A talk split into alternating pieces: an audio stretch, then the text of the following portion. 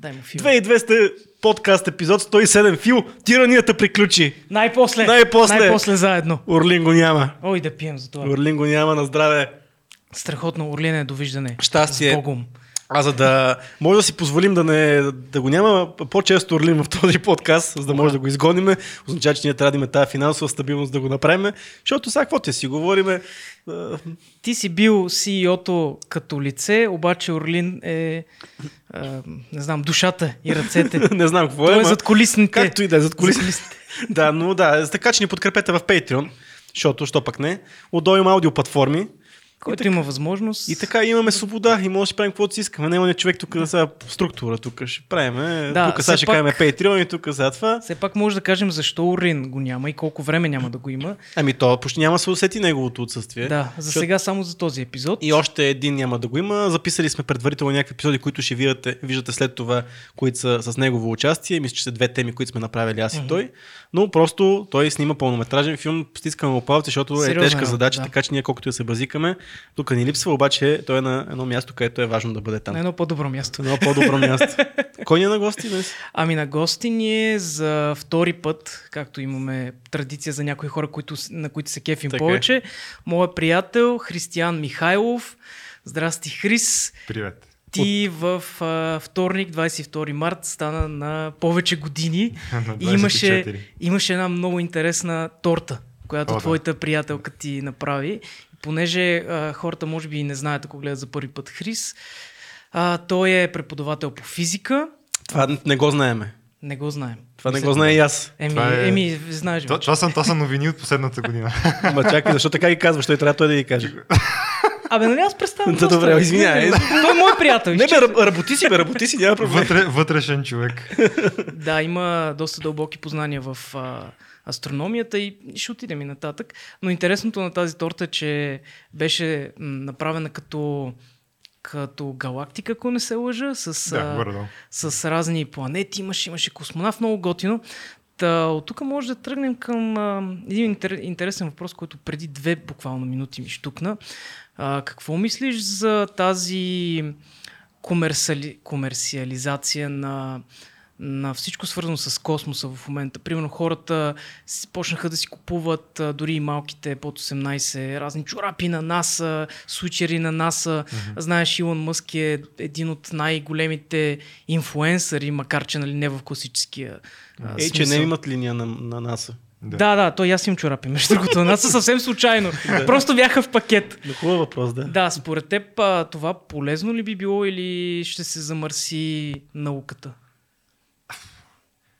А, От една страна е полезно, а, но разбира се сега, нали, то не е черно-бяло, не може да разглеждаме. Това е малко така фалшива дихотомия. Нали. Така е, А, прецакахте. Да, така. От началото така си го замислил. А, няма лошо по принцип в това да се популяризира науката, да се популяризират а, научните открития, тъй като това е начинът изобщо това нещо да достигне до хората и да разберат защо е важно. А, но има проблем с комерциализацията, именно в, то самата думичка го съдържа, нали, има такава отрицателна конотация комерциализация, защото се отнема от същността на науката. И хората започват просто като, като мода да носят някакви неща, просто защото някои не го разбират, не, не разбират примерно от наука, не разбират от космически изследвания и така нататък, но е шик да се облечем с тениска на нас, шик е да говорим за Илон Мъск и така нататък и от тази гледна точка е добре, ако ще се популяризира нещо, то поне да върви ръка за ръка с а, действителната му функция и действителната му Мгм. стоеност. Тоест, не, въпросът не е просто да се популяризира логото на НАСА и да, и да кажете, ето вижте, ние летим в космоса, Да. а, но и да се популяризира причините, поради които се лети в космоса, да се популяризират физиката зад това нещо и така нататък. Ми да смяташ, че все пак има полезния елемент, че колкото голям процент от хората да носят тия дрехи, да се интересуват от това чисто заради а, това, че е модерно в момента, че по някакъв начин има шум около науката като цяло, но пък да има и малък процент, който пък да си каже, «Бе, това, това що е модерно, я да видя да влеза малко по-надълбоко. О, да, да, разбира се, това също го има. А, че, например, онзи ден гледах Нил Деграс Тайсън, М. а, къде, и той обясняваше там нещо за черни дубки и неговият, примерно неговият стил на популяризация А, на мен не ми е от най-любимите. Аз предпочитам този на Сейган, който mm. е. А, като разликата каква е. А, Тайсън обикновено се съсредоточава върху някакъв факт, mm-hmm. върху нещо, което а, звучи шеметно, звучи много грандиозно а, и представя това нещо. И той примерно говореше за, черни, за сливащи се черни дубки и как има една траектория, която може да поемеш при движението а, на две черни дубки една около друга, може да поемеш по някаква траектория, където времето и пространството се изкривяват по един много такъв а, специфичен начин. А, нали, няма да влизам в подробности за това, защото не ми е и специалността mm. да се занимавам с тия работи. А, но нали, то е интересно да се слушат всички тези неща. Звучи така много, как да кажа, нали, като шок бомба, нали, mm. нали, много е а, величествено.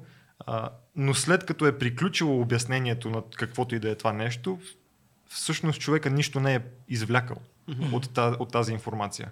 Той не си тръгва от това шоу, където Тайсън е казал това нещо, с а, някаква информация, която по някакъв начин да обогати живота му и да може да я приложи. Макар, че хубавото на неговия подход и нали, причината, поради която смятам, че и, и неговия подход трябва да го има, е, че а, поднасяйки тази информация по този начин, може да предизвика интереса на някой по-млад човек и той да си каже, добре, това ми е интересно, искам да разбера защо да. това нещо е така, mm-hmm. както е. Mm-hmm. А, но самият аз предпочитам повече подхода на Сейган, а, който е да обяснява самият подход на науката в движение, т.е. прилагайки го към нещо от реалния да. живот. Примерно, ако ще говори, да кажем, за... М- имаш един епизод от а, неговата поредица Космос, в която той обясняваше за потенциален живот на Венера, примерно, и казва. И там той даваше примери как хората, ако не, не умеят да разсъждават, да мислят научно, нали, скептично, прилагайки научните подходи и така нататък, ако не умеят да го правят това нещо, те могат да достигнат до някакви абсурдни заключения, като mm-hmm. например, добре, на Земята има облаци и тук има живот. Нали? Значи на Венера виждаме, че има облаци, значи сигурно и там има живот, защото облаците явно нали, има вода и така нататък. Нали, може да се направят някакви, една огромна такава поредица от логически, в кавички, mm-hmm. логически стъпки. И в края, и в края на краищата нали, достигаш до някакво глупово заключение. И Сейган ти казва, не, ето сега как се прави. И той започва да обяснява и да прилага м- логиката и науч, нали, физика и научен скептицизъм и така нататък. При, като прилагайки ги тези неща към нещо от реалния живот, не към нещо, което може човек да погледне а, каквото и да било в живота и да си каже това е интересно, искам да разбера как работи. Като Сейган го прави в действие това нещо, той дава пример на хората, как, му, как потенциално би разсъждавал един учен за това нещо. Mm. и съответно той екипира зрителите, които го гледат, с необходимите инструменти. Те самите в бъдеще да, да могат на нещо да, да си отговорят сами. Докато, нали, ако подходът на Тайсън може да привлече хора с тази грандиозност на дадено събитие и някой да се поинтересува и сам да тръгне да, да търси нещо, подходът на Сейган е по-скоро учителски, по, да. по-обучаващ. А, това да. пак стига, стигаме от темата отново за мейнстрима, защото знаем, че реално сега Нил Деграси Тайсън е най-мейнстрим астрофизика да. а, и реално той е аз ако съм човек, който изобщо не се интересува от това нещо, много лесно до мен мога да попадне Нил Деграси Тайсън. Uh-huh. И, и, да ми каже нещо. Аз съм чел неговата книга Астрофизика за заети за хора. хора да. Което е, за мен е супер яко четиво беше, защото никога няма да тръгна uh-huh. отвъд това. Нали? Да, Мисля, никога да. няма, аз няма да прочета някаква книга, защото просто не е моето, моята сфера. Uh, смяташ, че ти харесваш на Сейган повече подхода, точно защото ти това базово ниво, нали, ясно е, че го имаш, даже си по-напред. И смисъл, че на това uh, това е, не ти представлява някакъв интерес, кой знае колко концепциите на, на Neil deGrasse Tyson, докато пък обикновени хора мог, биха могли да, така, да се докоснат да, да. до... Може би е това да, да, има, има си функции и двамата. Да, да, и двамата, аз, аз се радвам и на, и на Тайсън, аз го харесвам. Той Между другото, какво става с него? Защото след този скандал, какво се случи с него? Смисъл, аз наистина а, не, не знам. Аз мисля, че още е активен. Наскоро гледах някакво видео, което да, да, сам беше е снимал.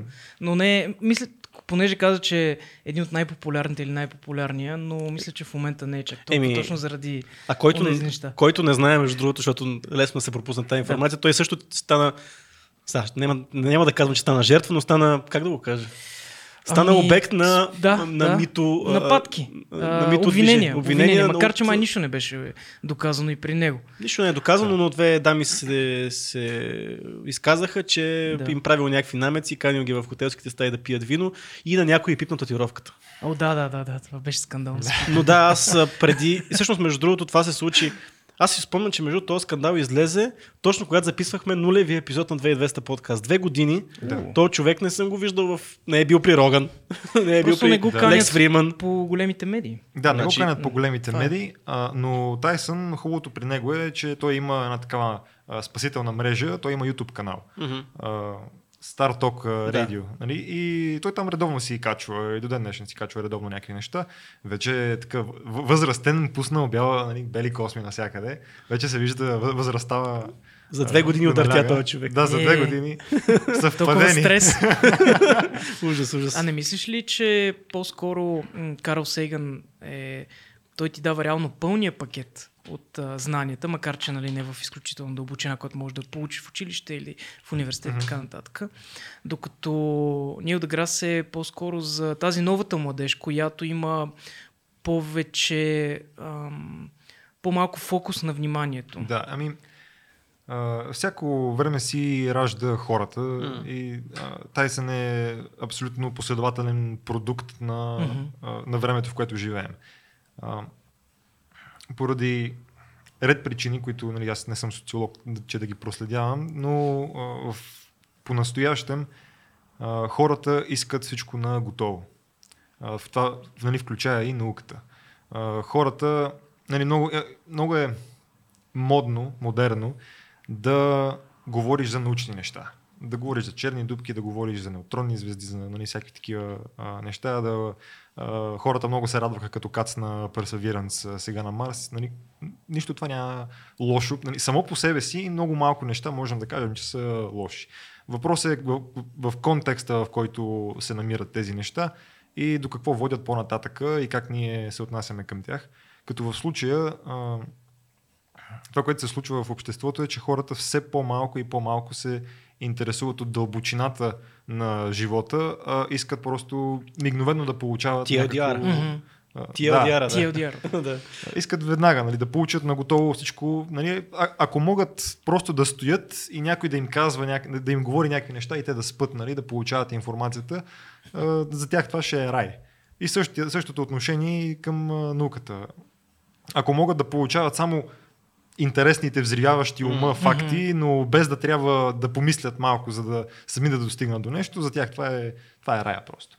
Да, но то това може да го видиш и в двата начина на предаване на информацията при Сеган и при mm-hmm. Нил Деграс.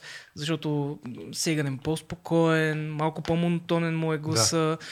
А, докато Нил Деграс, знаеш, той е едни такива големи жестомимики, един Да, да, да. на- напевен глас и, о, о, и той има по-боботеш глас, мисля, то там Да, може да усетиш удара. А, така че предполагам, че това също си изиграва някаква, някаква А роля като в... говорим за тях двамата, има ли още някой, който така така изплува или пък е малко по-надолу ниво, нали? човек, който образува в тази посока, който ти се сещаш би препоръчал. Ами... има много хора по принцип. Сега не е някакъв тоталните последните деб- дебри на YouTube, нали? Да, да, да, да, но да е някой, който... Ама виж, ето, трябва да е в YouTube. Това е важно. Еми, сега. Тия, Може които просто са... да пишеш.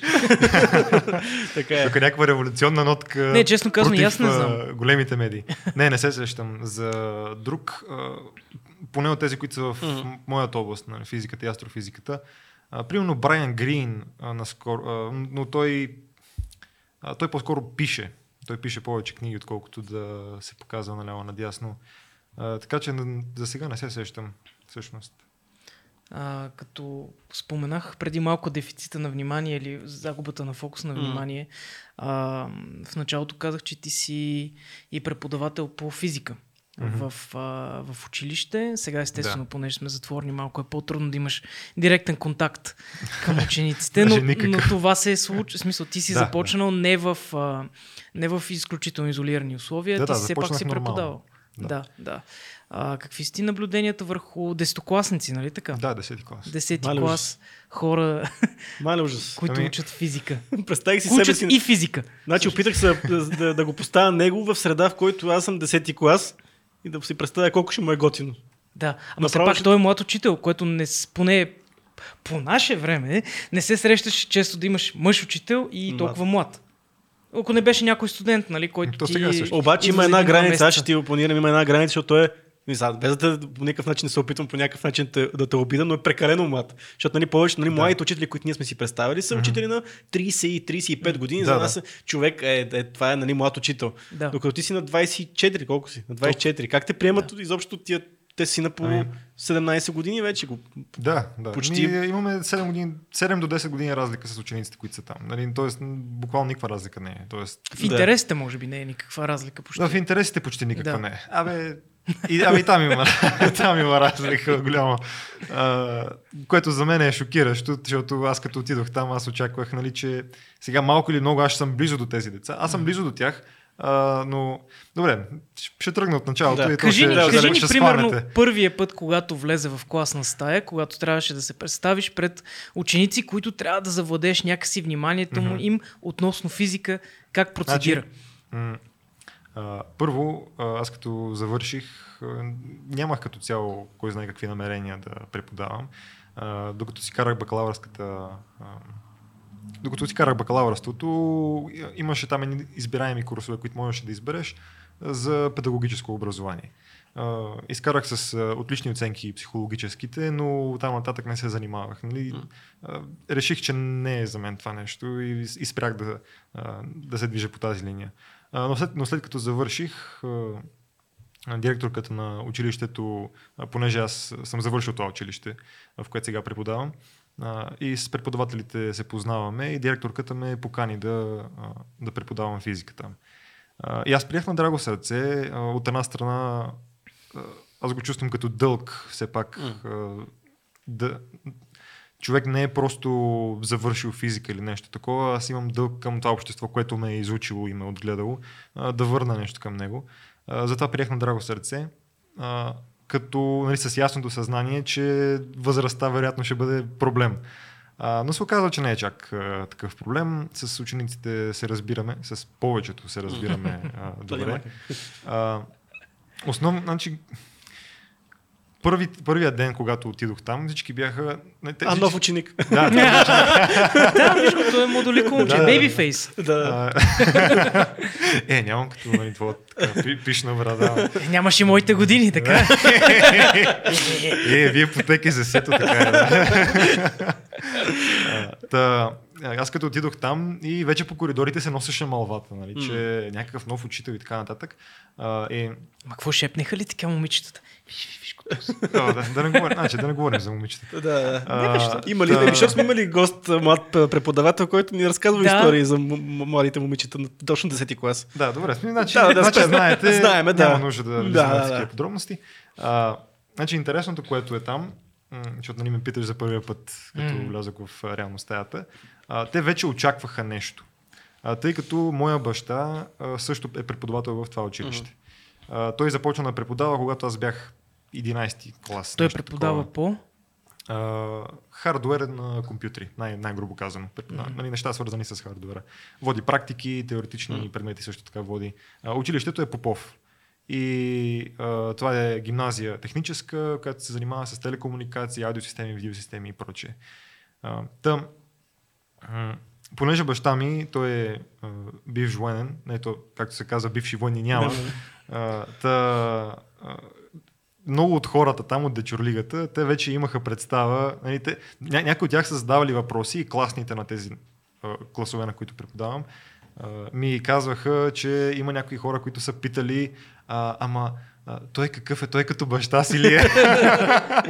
и така. да, едно към едно. И, а, и за тяхно голямо съжаление, да, като баща си са. Вау! В каква посока си като баща си? В военна посока. Е, надали ги караш да маршируват и да се Е, правят той- салют. А, а той, какво да ги- кара да маршируват? не, не. А, едно към едно сме в отгледна точка на това, че и двамата сме с а, тази почти сухарска сериозност, Мгм. а, нали, като, като поведение. Нали, вие знаете, нали, като празнувахме. Строяваш ги, но не като, да, не като в армията. Да, но в крайна сметка аз съм нали, по-млад, така че съм мека версия Мгм. на, на цялото това нещо. И големият проблем беше, че а, трябваше да намеря начин, аз като почти на тяхната възраст, да намеря някакъв път, по който да спечеля уважението им. А, тъй като ако няма това уважение, те нито ще слушат, нито ще... И просто те, те ще, ще имат а, идеята, че могат да правят каквото си искат.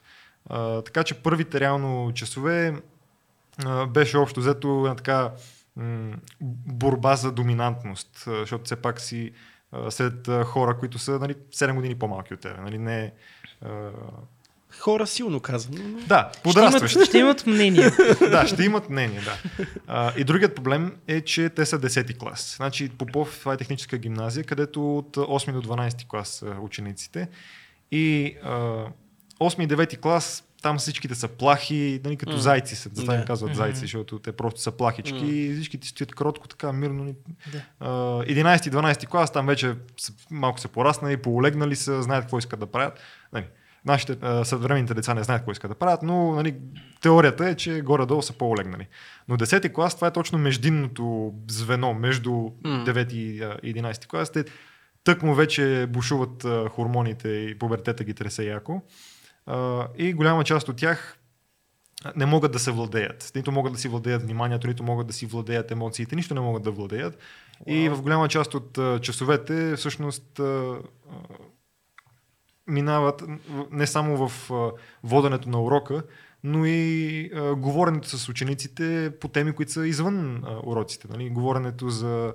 Нали, говорим си за това как все пак след около 2-3 години тези хора ще влезат в, ще влязат в, в обществото и те трябва да, да започнат от сега да се учат да поемат отговорност, да умеят да се владеят и така нататък. Но в интерес на истината децата не са, не са лоши. Проблемът е, че всъщност нищо не знаят. А, и под нищо не знаят, не, нямам предвид само не знаят по физика, те нищо не знаят нито, нито от живота, нито от а, който да е предмет в а, училището. И голяма част от тях са останали с впечатлението, че няма, няма проблем с това нещо и че те, по някакъв, Мгм. и, че те ще се оправят, като завършат. И още по-стряскащото е, че изглежда сякаш никой не си говори с тях за тези неща. Мгм. Или ако си говорят с тях за тези неща, не го правят по, по, по ефективен метод, ай така да го кажа, по ефективен път.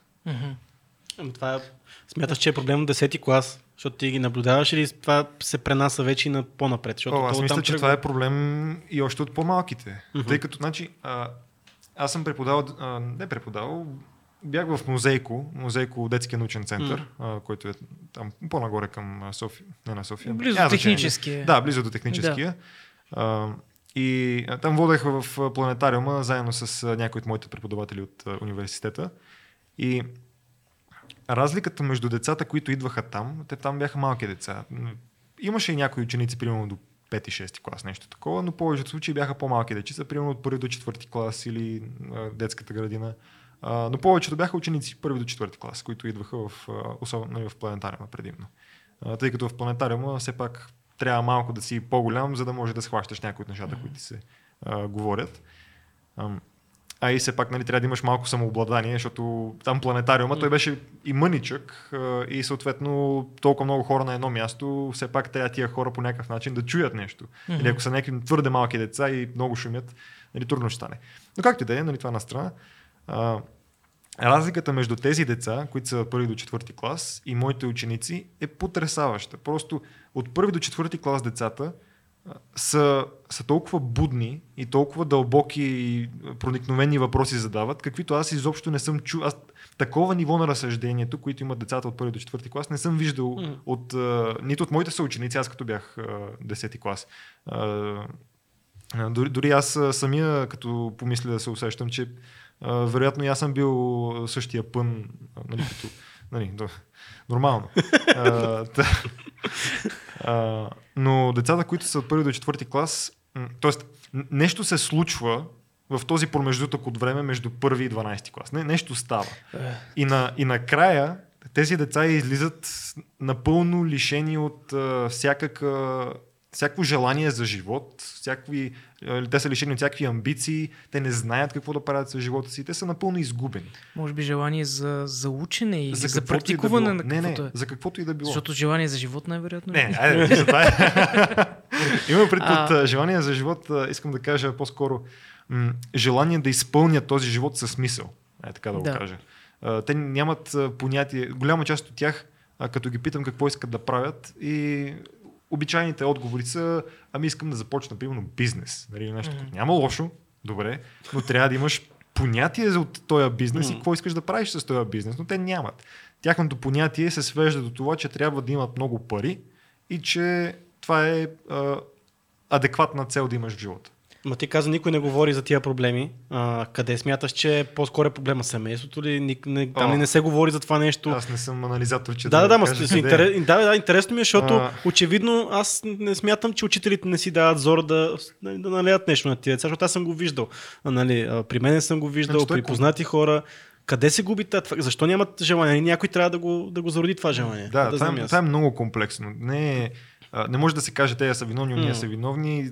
Всички заедно сме в кюпа реално. Да. И, децата също, разбира се. Те се пак са на 16 до 18 години. Те, не, нали, те реално вече са си индивиди, които започват да разсъждават и да имат възможност М. да разсъждават сами за себе си и да, а, и да изграждат някакво мнение за света. А, проблемът е, че или да кажа, че проблемът е не е правилното нещо, тъй като на този етап аз не знам какъв е всъщност проблема. Нали, Много хора си мислят, че знаят какъв е проблема, но ние не знаем какъв е проблема. Ако някой знаеш какъв е проблема, да сме намерили до сега решението.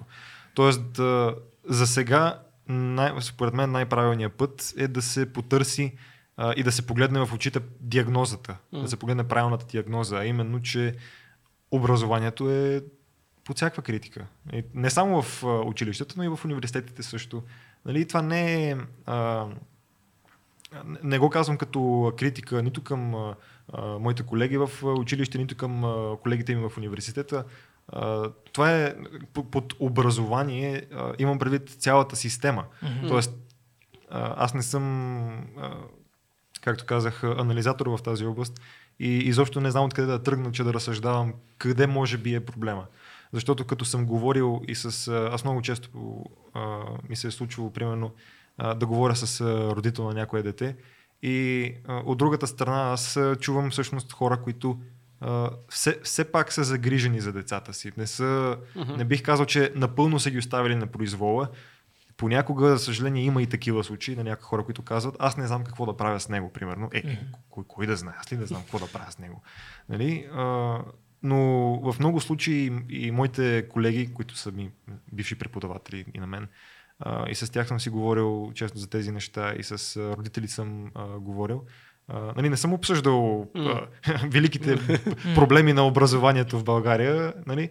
А, и, има хора, които да го правят и а, за съжаление те не са в политиката, ама няма да пускам такива сабазици. А, не промотира ли модерното общество? Аз това сега като се слушам си мисля, а, иска да станат бизнесмени. Другата модерна професия, която много се иска да станеш инфлуенсър или влогър или нещо от този сорт на те ли, учи модерното общество и предлагат ти така идеята, че всъщност за да си успешен не е нужно да имаш образование. В смисъл, много, ние виждаме и неграмотни бизнесмени, това, което виждаме в публичното пространство. Не е така изобщо, ако погледнеш навътре в бизнеса. Виждаме едни Мгм. хора, които са в публичното пространство, които а, казват как те не са учили, защото са тръгнали да правят YouTube, примерно, Да. което нали, няма нищо лошо, но това са частни случаи. Нали. И Да, не, да. това модерно общество не промотира ли точно това, че не, нямаме нужда от образование, ние могат да бъдем успешни без да знаеме физика. Да, това е така. А, значи, и, изоб... този бум, това е а, това, което се случва с интернета, с социалните а, медии, социалните мрежи, е някаква революция от някакво естество, която не мисля, че някой нап- напълно разбира на Мгм. този етап. Това а, способността ние мигновено да комуникираме с човек, който се намира от другия край на земята и този човек да влияе на нашето мнение, това нещо никога не го е имало в историята на човечеството. За първи път всъщност а, интернета кога, кога започва най- да добива? Фе- 80-те, Фейсбук, Фейсбука, а, кога го правят Фейсбука? Две и... Ами масово мисля, че 2006-2007 2006, някъде. Да, 2006. А, пред, а преди това си спомням, че бяха разни софтуерчета като ICQ, примерно, или Да. имаше и MySpace. Първо и Мирк, така. първо Мирката, после... Да, да, но първи... MySpace първата... беше първата социална мрежа, така според мен. MySpace е първата наченка на Да, социална да. мрежа, да. Да. И, и това нещо, и вие, вие виждате реално, за 10 години това нещо просто избухва. Нали, това е експоненциален растеж, нали, експоненциално разширение на а, възможностите на тези, на, нали, на капацитета на, този, на тази а, социална мрежа. И тази непрекъсната свързаност а, и способността, защото то не е въпрос само това да си свързан с хората, това да си свързан с тях не е задължително нещо лошо. Нали, както си казахме, въпрос е а, как се манипулира това нещо и как се използва. Но а, така че не просто социалните мрежи са, са причината за всичко това, но способността хората да изкривяват своя образ в, социалното, в виртуалното пространство.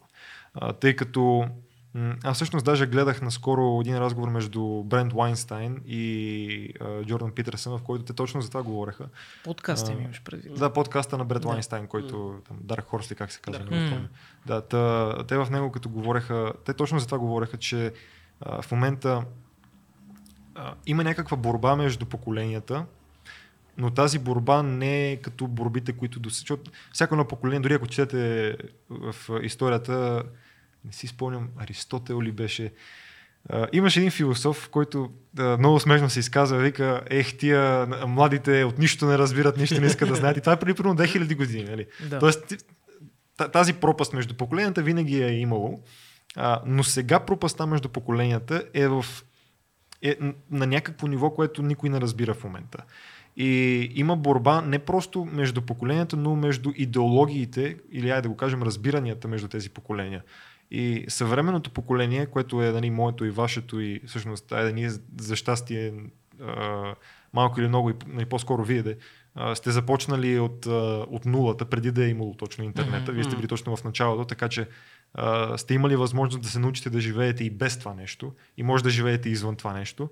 Докато съвременните деца, които сега се раждат и а, директно израстват заедно с интернета и с цялата тази свързаност, тяхното съществуване е повече виртуално, отколкото реално.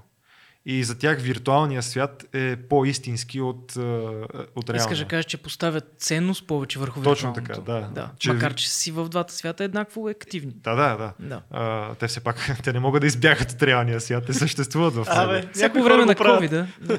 Да, но мисълта ми е, че а, тази, това виртуално присъствие, което имат, те започват да придават приоритет на него Мгм. пред реалното. И както изглеждаш в виртуал... и как изглеждаш в виртуалния свят е много по-важно от това как изглеждаш в реалния свят и какво можеш в реалния свят. А, и откъде тръгнахме само за това? Тръгнахме от това, че модерното общество промотира неученето. Да, да, да, точно така. А, и а, да, засетих се, защо тръгнах за това. А, та, и, и това нещо именно води до а, схващането от децата, че това, което те виждат като персони в интернета, всъщност това са хората. Мгм. И, а, например, най-силно това нещо се наблюдава при жените. А, тъй като а, жените, а, те са.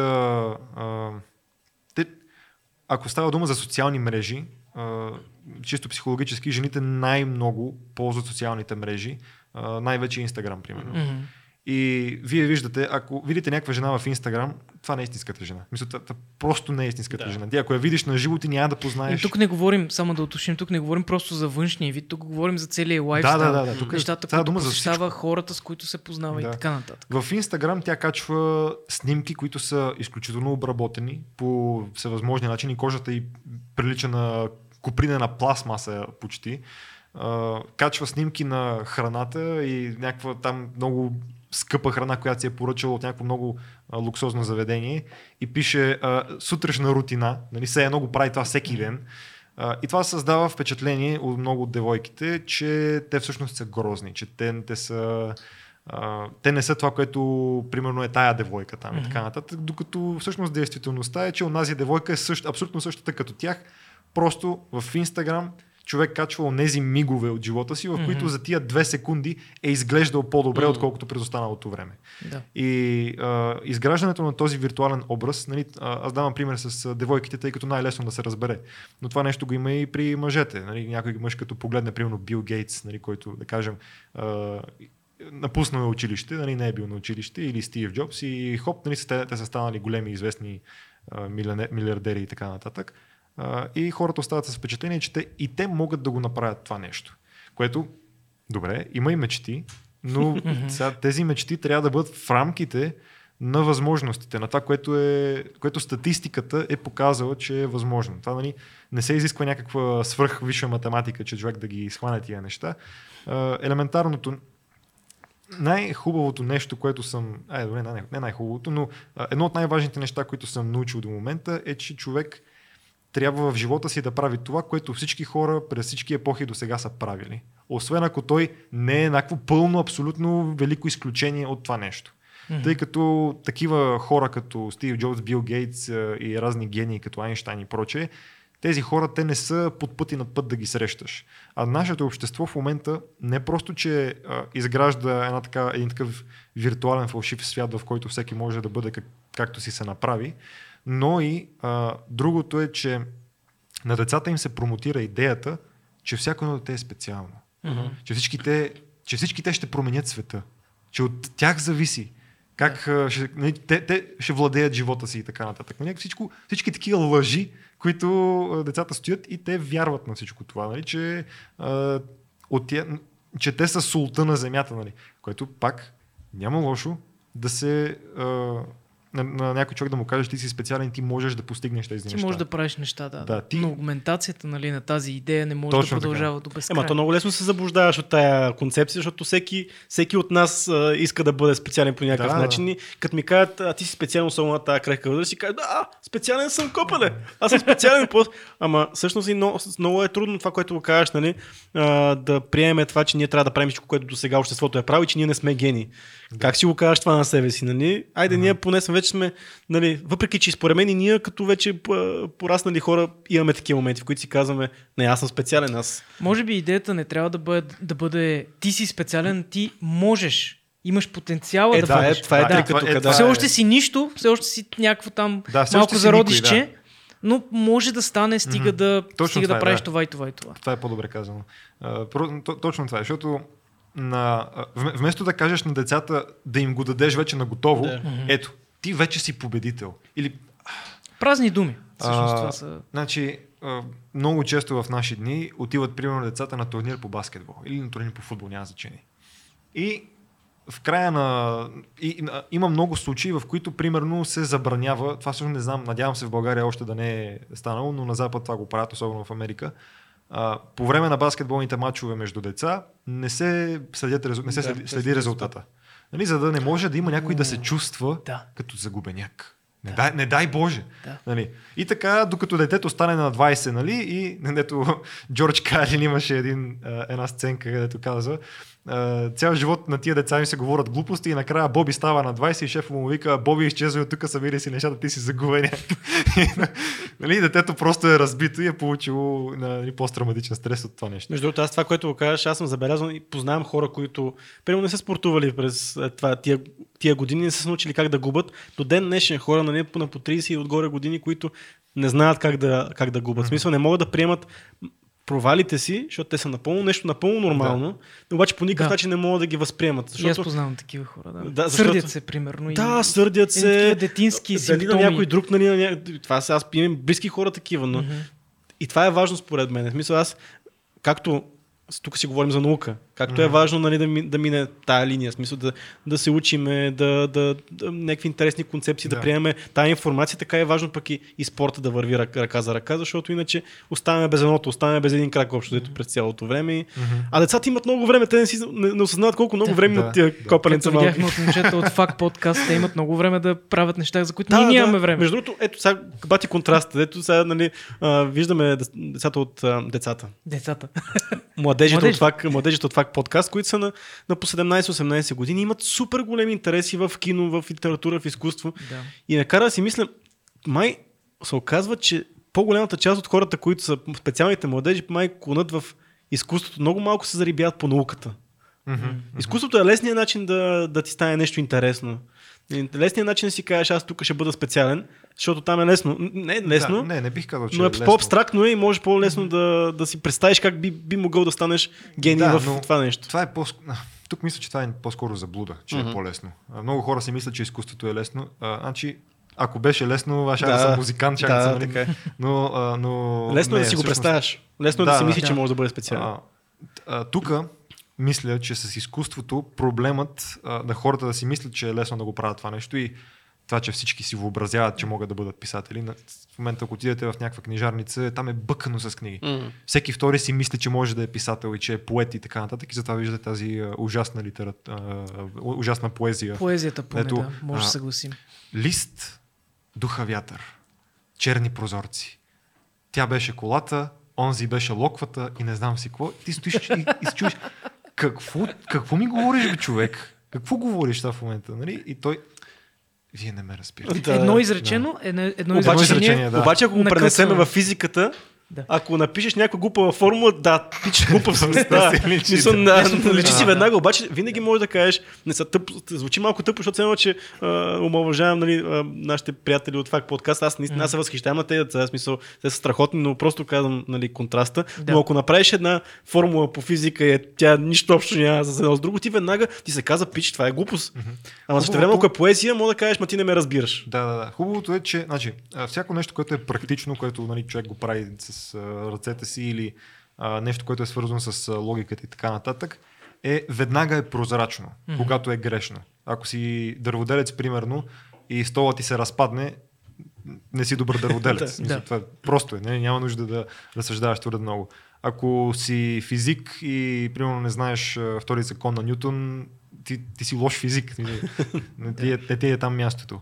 А, докато в изкуството в момента цари някаква, цари същото схващане, че най-важното нещо е да изразяваш себе си. Мгм. И че ти ако изразяваш себе си, ето ти вече правиш изкуство. Нали, че всяко нещо може да е изкуство и затова виждате и съответно разни картини. Ето някой а, хвърлил кофа с вода върху, а, кофа с боя върху някакво платно и това нещо е изкуство. Аз имам по-готин пример, извинявай, че те прекъсвам. Да, Ей, добре, че виж се, ето, са- само извинявай, че те прекъсвам. Аз съм, ама, ама, две Chain години, ама две години съм репресиран тук в този подкаст, сега имам възможност да говоря.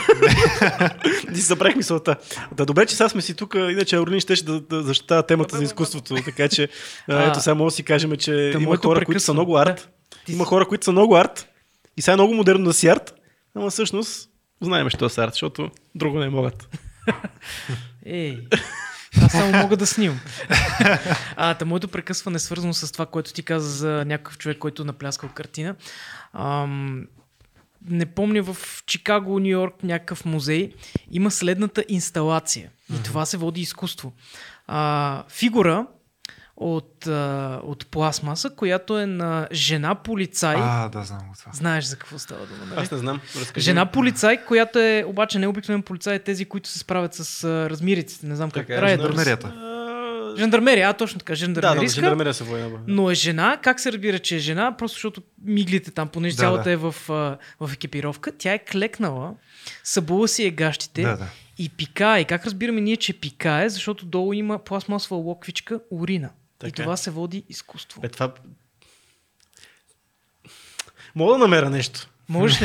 Ми, Аз да, мога да, да мога. намеря един флеймтроър, примерно, и да Да бе, да бе, окей, така е, ама пак това е нещо, отколкото какво беше преди една година ли беше, това залепения банан на това. Какво Да, беше? да, да, да, Дето стиксото. беше изяден. Да. Еми смисъл е това. Айде, окей, тук има нещо. Искала да каже нещо, ма кажи ми банана какво иска да каже. Виж сега, пак както каза а, Хрисо, а, това, че има просто някаква форма на експресия, не означава, че имаш талант. Тоест ти, Факт. ти може да нямаш никакво умение за, както почна, дърворезба, за живопис, за, как, и, за създаване на нещо с ръцете си. Мгм. Защото тази фигура, тя не е създадена от човека, който е измислил концепцията. Той просто е казал, искам тази фигура и някаква, някаква фабрика е създала това. Ама добре, защото трябва да има и такива идиоти като нас, които си казват, а, фак, аз до сега аз не го разбирах, ама сега го поглеждам. Той е гениален този човек, той това едно е го изсрал там, той е толкова яко, защото той си изразил себе си, разбираш ли. Пак стигаме обаче до, до умение срещу изразяване. Да. Аз, според мен, аз се залагам върху уменията. За мен е важно наистина човека да може да създава нещо с ръцете си. Дори готвенето, Така е. Факт. според мен е, е по-ценно от това да можеш да се изразиш с тази жена, която пикае. Така е, така. Не, аз това съм му казал, че аз знаеш, че са ми прави поредица за майстори, за Да, занаяти. да, да. Мисля, за да правиш изкуство, дори да си художник, ти трябва да имаш, ти трябва да имаш, как се води, skill, в смисъл трябва да имаш техническите Да, възможности да. го направиш. Ти това означава, че ти за да нарисуваш едно лице, ти трябва да знаеш как да го нарисуваш. В смисъл не е просто да го нарисуваш, защото не става Да. е така. Ти, ти имаш а, техники на изрисуването, как се слагат сценки, как се прави линията, трябва да знаеш анатомията на лицето. Не е просто да Точно. нарисуваш нещо. Да. Той има и трябва да техника. си вложил най-малкото търпение и много време. Да. Това са неща, които просто да се изразиш, да се изразиш, може да се изразиш и за 10 минути. Така е, да. Факт. Да, и всичко това е а, то, симптом на. А, миналия път си бяхме говорили с вас а, за постмодернизма, М. че а, започват да се премахват ограниченията, каквито и да било. Било Изискванията, то, изискванията, да, да кажем, точно така, да. изискванията. Да. Започват да се премахват изискванията. Ти, за да можеш да вложиш някакво творчество, ти трябва да работиш в някаква рамка. Мисля, ти, ако премахнеш рамката и всичко е позволено, тогава как разбираш кое е красиво и кое не е? Тогава си принуден да кажеш или че всичко е красиво, или че всичко е грозно, защото просто нямаш критерии, по които да оценяваш такива неща. И съответно ние наблюдаваме логическия завършек на това нещо в хората, които казват всяко изкуство е красиво. Ами, съжалявам, не. Или всичко е изкуство също. Да, така. или всичко изкуство, Може да. Което, което също. Нали, но тук вече влизаме в областта на философията на изкуството, което Да. а, сега има хора, нали, които, ето, примерно, нашия приятел Кирил, той може по тази тема да се. а, да говори много, нали? Той самият всъщност, даже мисля, че той рисува, нали така? Той мисля, че М, показва ми е някакво. Може, да, да, да, може да рисува, да. А, да. нали, той също рисува и... Рисува добре, нали? Не се изразява. Да, Да, не се изразява, да, той рисува добре. да. А, и, а, и е много. А, а, но да, това е проблема, че започва да се премахват всякакви изисквания. М. И, а, и това е а- абсолютно последователно с създаването на тази изкуствена виртуална реалност. Че хората в тази виртуална реалност, там също нямаш изисквания. Ти Мгм. можеш да бъдеш всеки, можеш да бъдеш каквото поискаш. Като играеш някаква игра, примерно World of Warcraft играеш, ти си мъж, правиш си женски герой, М. примерно.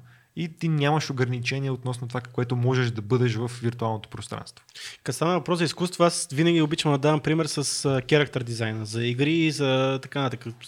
Целият, концепт арт, когато става въпрос за персонажи.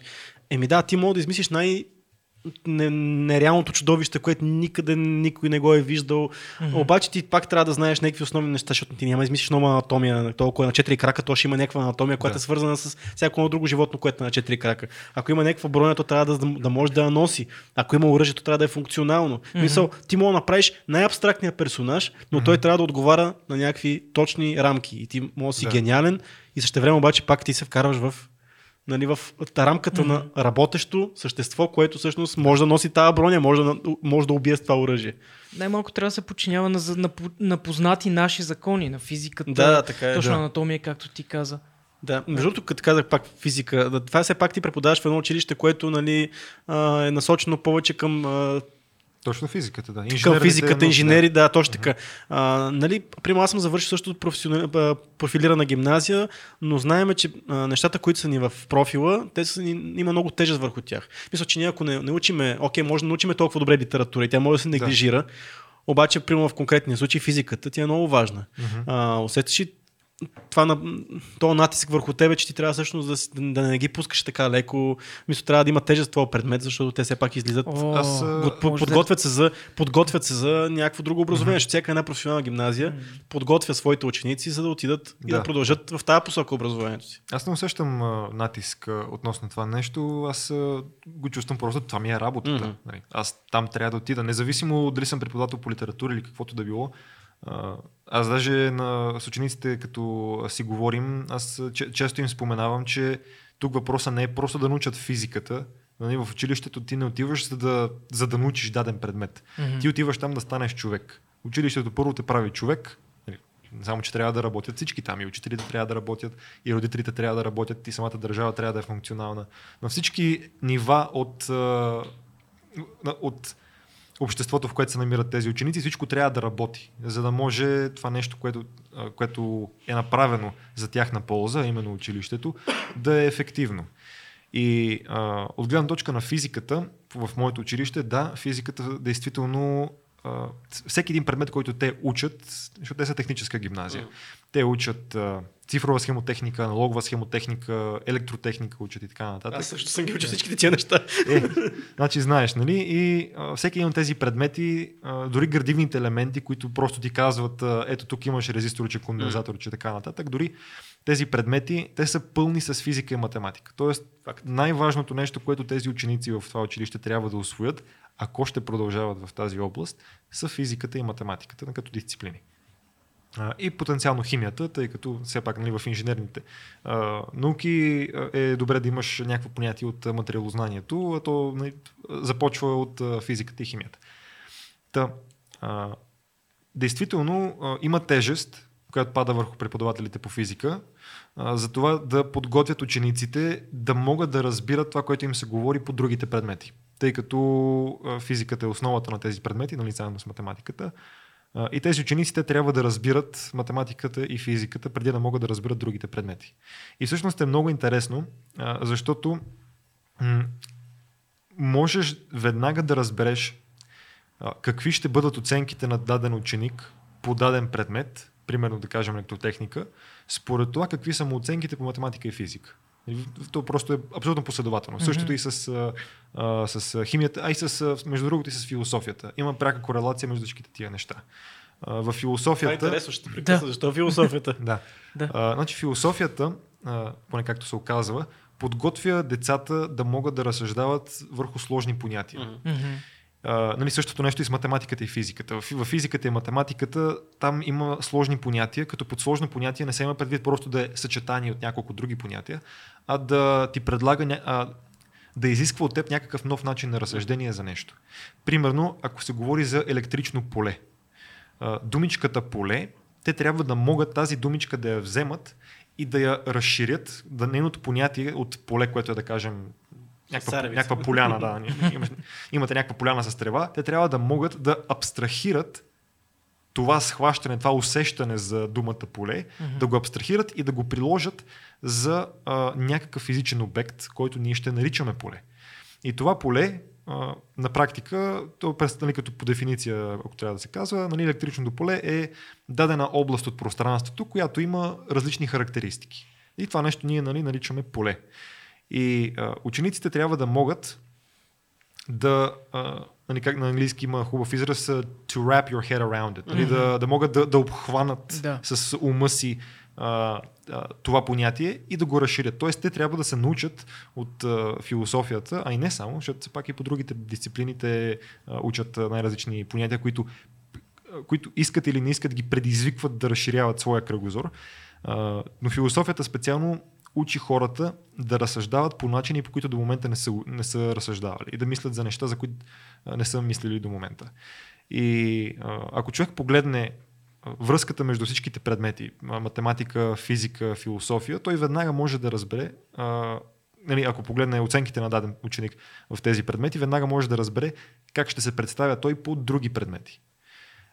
Като, нали, тя, разбира се, философията може да я обвържем и с, и с изкуството, може да я обвържем и с, да. с, и с литературата и така нататък. А, така че, ако погледнеш само философията, няма да може да разбереш това дали ще бъде добър по физика или няма да бъде, защото само малко или много философите, примерно, не са физици. А, но а, казвам го просто... са философи. Да, някакви физици са философи, да. А между другото, мой преподавател в университета, той е завършил и физика, и философия, и той в едно там. Което е супер странно, ако си го е така. Да. Ако повърхностно мислиш на та, нали, едното, което е супер абстрактното, другото, което е супер точното. Mm. И, и, изведнъж наистина има много такива смисъл. И от най-големите физици са били и да. до някаква степен философи, нали? Всъщност почти всички. Почти всички, да. да.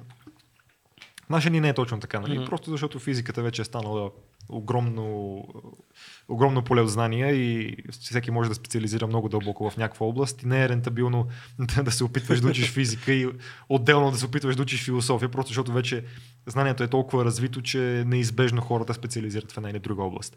А, но да, Мисълта ми е, че най-важните дисциплини в училището са математиката и физиката. В това училище, нали, в Попов, понеже е техническо училище. И преподавателите от тях, тези, които са по техническите дисциплини, от тях се изисква да, да имат съответната подготовка, нали, както по физика, така и по математика.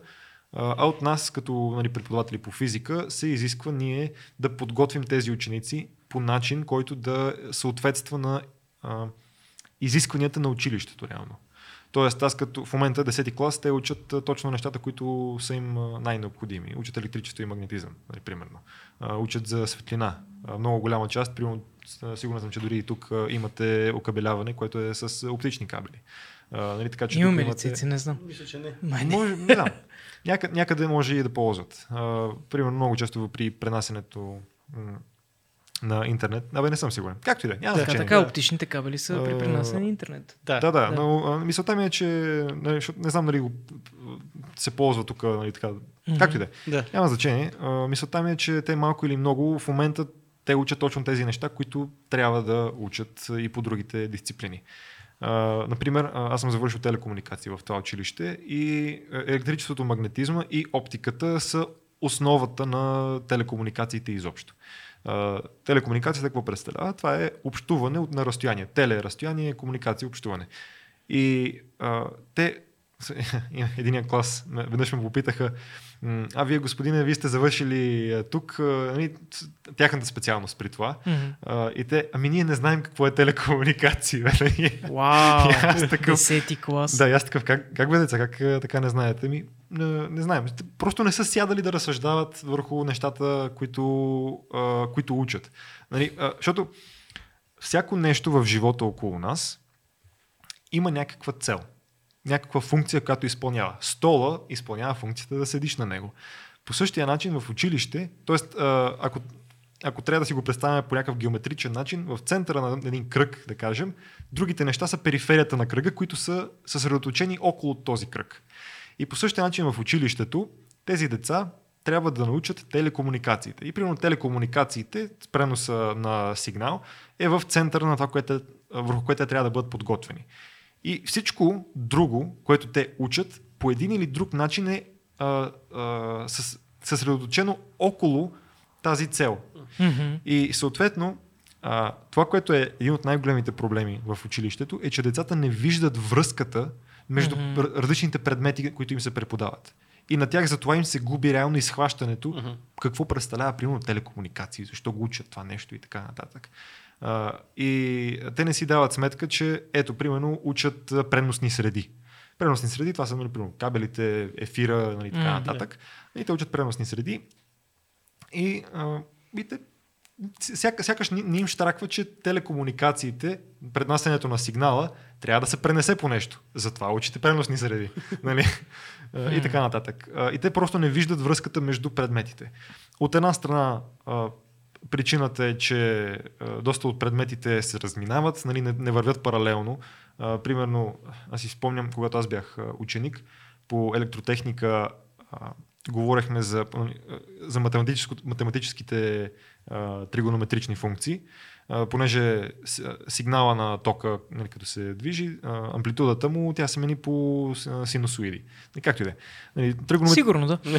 да, да, да. Фу- функциите, а, това, което математическият израз, който описва поведението на тока, на променливия ток, е, са обикновено тригонометрични функции. И съответно, по електротехника, тогава, когато аз учих, по математика пък още не бяхме учили тригонометричните функции. И съответно имаше разминаване. По един предмет М. ти прилагаш, използваш нещо, което всъщност не си го учил в момента. А, или дори да сме го учили, а, Не знаеш за какво служи. да, не знаем за какво Да. да. служи да, и, защо, и защо е така. А, та, понякога има разминавания между предметите. Сега, разбира се, много от преподавателите в училището си говорят помежду си и се питат взаимно а, това взимали ли сте го, нали, за да знаят как да подходят към дадения клас. Тъй като а, сега всеки клас а, си е като, като отделен индивид. Нали, трябва да подхождаш а, специално към този а, клас. Нали, с, а, м, а, имайки предвид, че тези деца, примерно, трябва да им говориш на тях по един начин, на другите трябва да говориш Мгм. по друг начин и да даваш други примери и, и така нататък. Последния път, като ни ще, ще обърна малко посоката на разговора, защото последния път, като ни гостува, 55 епизод направих си труда да проверя, ти беше в една такова за точно беше започнала цялата тази пандемия. Ти а, още беше а, последна година в университета и малко се беше и се чудеше дали ще завърша, няма ли да завърша, какво се случва. Как се случи при тебе, защото сега все пак хората, които, нали, и аз лично, не, не, не, сме, не са те виждали от, mm-hmm. от тогава, какво се случи, успяли в тази а, шантава обстановка да. да се дипломираш, как се Е, случиха че да нещата? колко време имам. По бързата процедура. Аз знам много от подробностите, нали? Аз не знам. Спестявай. да, да. Значи, а, 2020 година. Добре, добре започваме. А, за, започват едни такива интересни събития. Нали, аз съм последна година вече, послед, даже нали, последен семестър. Гостуваш с 2200 подкаст, Да. върха на Да. живота ти. Да, нали, всичко, вече върви. Да, всичко върви. Е, сега дали тук фащам дипломата, завършвам. И какво става? Пандемията започва да закучва много нещата, започват разни карантини и така нататък. И съответно, значи аз бях направил грешката да си помисля, че няма нищо лошо в това да отложиш някой изпит, за да отидеш да го вземеш с по-висока М. оценка. А, оказва се, че най-правилното нещо да направиш е да си взимаш изпитите. Стройка ли е, никой не го интересува. Ма никой не му пука дали си взел изпита с тройка Мгм. или си го взел с четворка или с каквато и да е оценка. Въпросът е ти като отидеш после някъде на работа, да можеш да покажеш какво можеш. Тоест, да, нали, като човека ти каже, абе, искам да направиш това нещо, можеш ли го, ти да го направиш. Само да кажем а, за слушателите и зрителите в кой университет учиш и Софийски специалността. университет, астрофизика. Да, продължавай. Да, Да си гледат, да пия епизод, има два часов епизод с момчето. Е, Колко да си ходят да си го гледат. Това е Quality of Life update. да, да, да. По, а, по- по-конкретно специалността се казва астрофизика, метеорология и геофизика. Mm-hmm. И това са три специалности събрани в една. Метеорология е свързано с метеори или с... Не, не. Времето. Климата. Времето. Да. Сега. Аз съм глупавия тук. Хръп дърп. Та, нали, след, след, след втори курс човек се профилира. Та, а, какво стана тогава? А, през годините аз имаш някои изпити, които, примерно аз съм учил за някакъв изпит, учил съм много и нали съм изкарал 6 по него, но понеже съм учил твърде много за този изпит, не ми е останало време да науча за другия. И си казвам, примерно, абе, хубаво, няма сега да сядам да науча за, за тройка, просто е така да го взема, ще го оставя и като дойде с поправителната сесия, Мгм. тогава. Е, да, обаче не става точно така, защото като дойдат вече поправителни сесии и прочее, ти пък се готвиш за следващия семестър. И а, нали, започваш там да учиш за другите неща и то оттича. Нали, това нещо и кажеш, добре, Мгм. айде, нали, само два изпита са останали, на последващата сесия ще го взема. И те останат примерно 4 изпита така. И после станат примерно 9 изпита. Май. И, и аз такъв стоя и си викам, добре, трябва да направя нещо. И стоях преди да почне последният ми семестър в университета и мислих, нали, като Марко Лотни от Марсианеца, нали, I have to sign the shit out of this. Сега да ми почвам да мисля са, добре, тук как ще си разграфа времето, за да мога да взема всичките изпити. И поради някакви нали, неведоми пътища успях да го направя, да си, да, да си разграфя времето. А, обаче дойде пандемията. И съответно се, университета беше затворен нали, mm-hmm. под карантина. Съответно не мога да отида да си взема изпитите. О, вау. И, а, и трябваше да взимам всичките тези изпити в рамките примерно на месец. И това са да кажем 9 изпита или нещо такова, нали, в рамките на месец. И пак поради някакви неведоми пътища ги взех всичките с отличен. И, това, и това беше. Майче. и аз такъв, вече взимам последния изпит. И, так, и, и тя приятелката ми вика, ето видя ли, аз знаех, че ще се справиш. Аз, аз такъв мъкни. Вече умирам, нали, това, отслабнал съм с 10 кила. Ти си такъв. човек. А, не, имаше, някой, който, имаше един, който го бях взел с а, четворка диференциални уравнения. О, пазил по Господ. Но, но, много тъж, тогава беше много тъжно. А, та, а, та, проблемът беше, че освен тези изпити, аз трябваше да пиша и дипломна работа. Да, нормално, да. И а, там закъсняхме с дипломната работа с моя ръководител и той имаше много работа да свърши, защото покрай пандемията той по принцип е и програмист, освен че преподава в университета и ми е ръководител. Той си е и програмист човека и съответно трябваше да жонглира всички тия неща Мгм. по време на пандемия. А, и покрай университета там сигурно бюрокрацията им се е утроила, Да. вероятно, нямам представа. А, много късно започнахме да, да я пишем. И то а, тематиката, темата на дипломата ми работа беше ролята на гравитацията в молекулярните облаци. И а, тази... Не, Не те, че ще влезем, не те, че си почне ни обяснява, то ще стане. Да си так. А, и а, тази тема е, тематиката е много, много пространна. А, съответно, аз трябваше да изчета огромно количество публикации и там един учебник, той Марк Крумхолц, един много голям астрофизик в областта, който се занимава с конкретно молекулярни облаци. И бях се да му чета учебника, който примерно той е 400 страници, обаче е плътно наблъскано вътре с информация и диаграми и графики и така нататък. А, нали, за цялото това нещо, времето беше, примерно имах ми оставаха 2-3 месеца mm-hmm. да го направя цялото нещо. Защото това, ти, освен, нали, че трябва да ги а, прегледам всичките публикации, защото все пак ти като имаш някаква тематика, ти трябва да пишеш по тази тематика, mm-hmm. не, не да почнеш да пишеш есе, нали, свободно съчинение. А, все пак трябва да, да синтезираш нещо, да го а, събереш, което да а, реално да има смисъл от него и да е по темата. А, та, а, тогава се наложи много да чета. И аз по цял ден буквално стоях вкъщи и пишех и превеждах някакви неща от най-различни а, сборни публикации, тъй като нали, за щастие а, в а, физиката, и не само физиката, в науката по принцип, а, има едно много хубаво начинание някои хора да пишат а, обобщаващи статии които обобщават нали, различни резултати и ти mm-hmm. можеш да ги ползваш на готово, нали, няма нужда да търсиш а, конкретната статия, коя, в, от която е взел този човек тази, а, тези данни, ами можеш да видиш, че той ги е ползвал тези данни, можеш да погледнеш, разбира се, статията, дали не е изпуснал нещо и така нататък, но тези а, такива обобщаващи статии са, бяха изключително полезни. А, та, а, успях и това да го направя. Проблемът беше, че аз а, трябваше да предам на еди си каква дата mm-hmm. до еди си колко часа. И ние с преподавателя ми до, а, а, пишем в същия ден, още до, дописваме а, дипломата работа. И а, накрая а, нали, успях и предадох точно в същия час, който трябваше да бъде последното предаване. Нали, аз предадох дипломата Ево. работа. Та, нали, оцелих си срокове. Мисъл, всичко беше като някаква магия. Беше всичко, което се случваше. Нали, успях да си оцеля всичките срокове и да си изпълня всичко. А, та, успях да защитя, с отличие завърших. Пак някакви... някакви не знае как става. Някакви такива Не знае как става. Ця... на, на дипломата имам шестица, защитата на дипломата имам шестица, на, от общото представяне през годината имам mm-hmm. 5, не 5 и 40 нещо такова. горки. А, няма значение. Да. Аз имам въпрос към това, понеже каза, че си завършил с а, шестица. А, всъщност, поред тебе, това има ли, т.е. би ли имало някакъв а, някаква помощ, някакъв отзвук при намирането на, на твоята следваща професия? Не, не бих Или призвание? Не, не бих казал. А... Може да има, примерно, ако се кандидатства на някакво много, примерно в ЕКА, Европейската космическа агенция, ако искаш да кандидатстваш и да се занимаваш с нещо, било то с обработка на данни от да е било лунните мисии, било като mm-hmm. да е друга мисия, там, примерно, понеже наплива от хора, които искат да кандидатстват е голям. Съответно, те все по нещо трябва да направят първоначален филтър, първоначален подбор. Mm-hmm. А, така че тогава а, би, била, би, би, би имала значение тази оценка. А, но,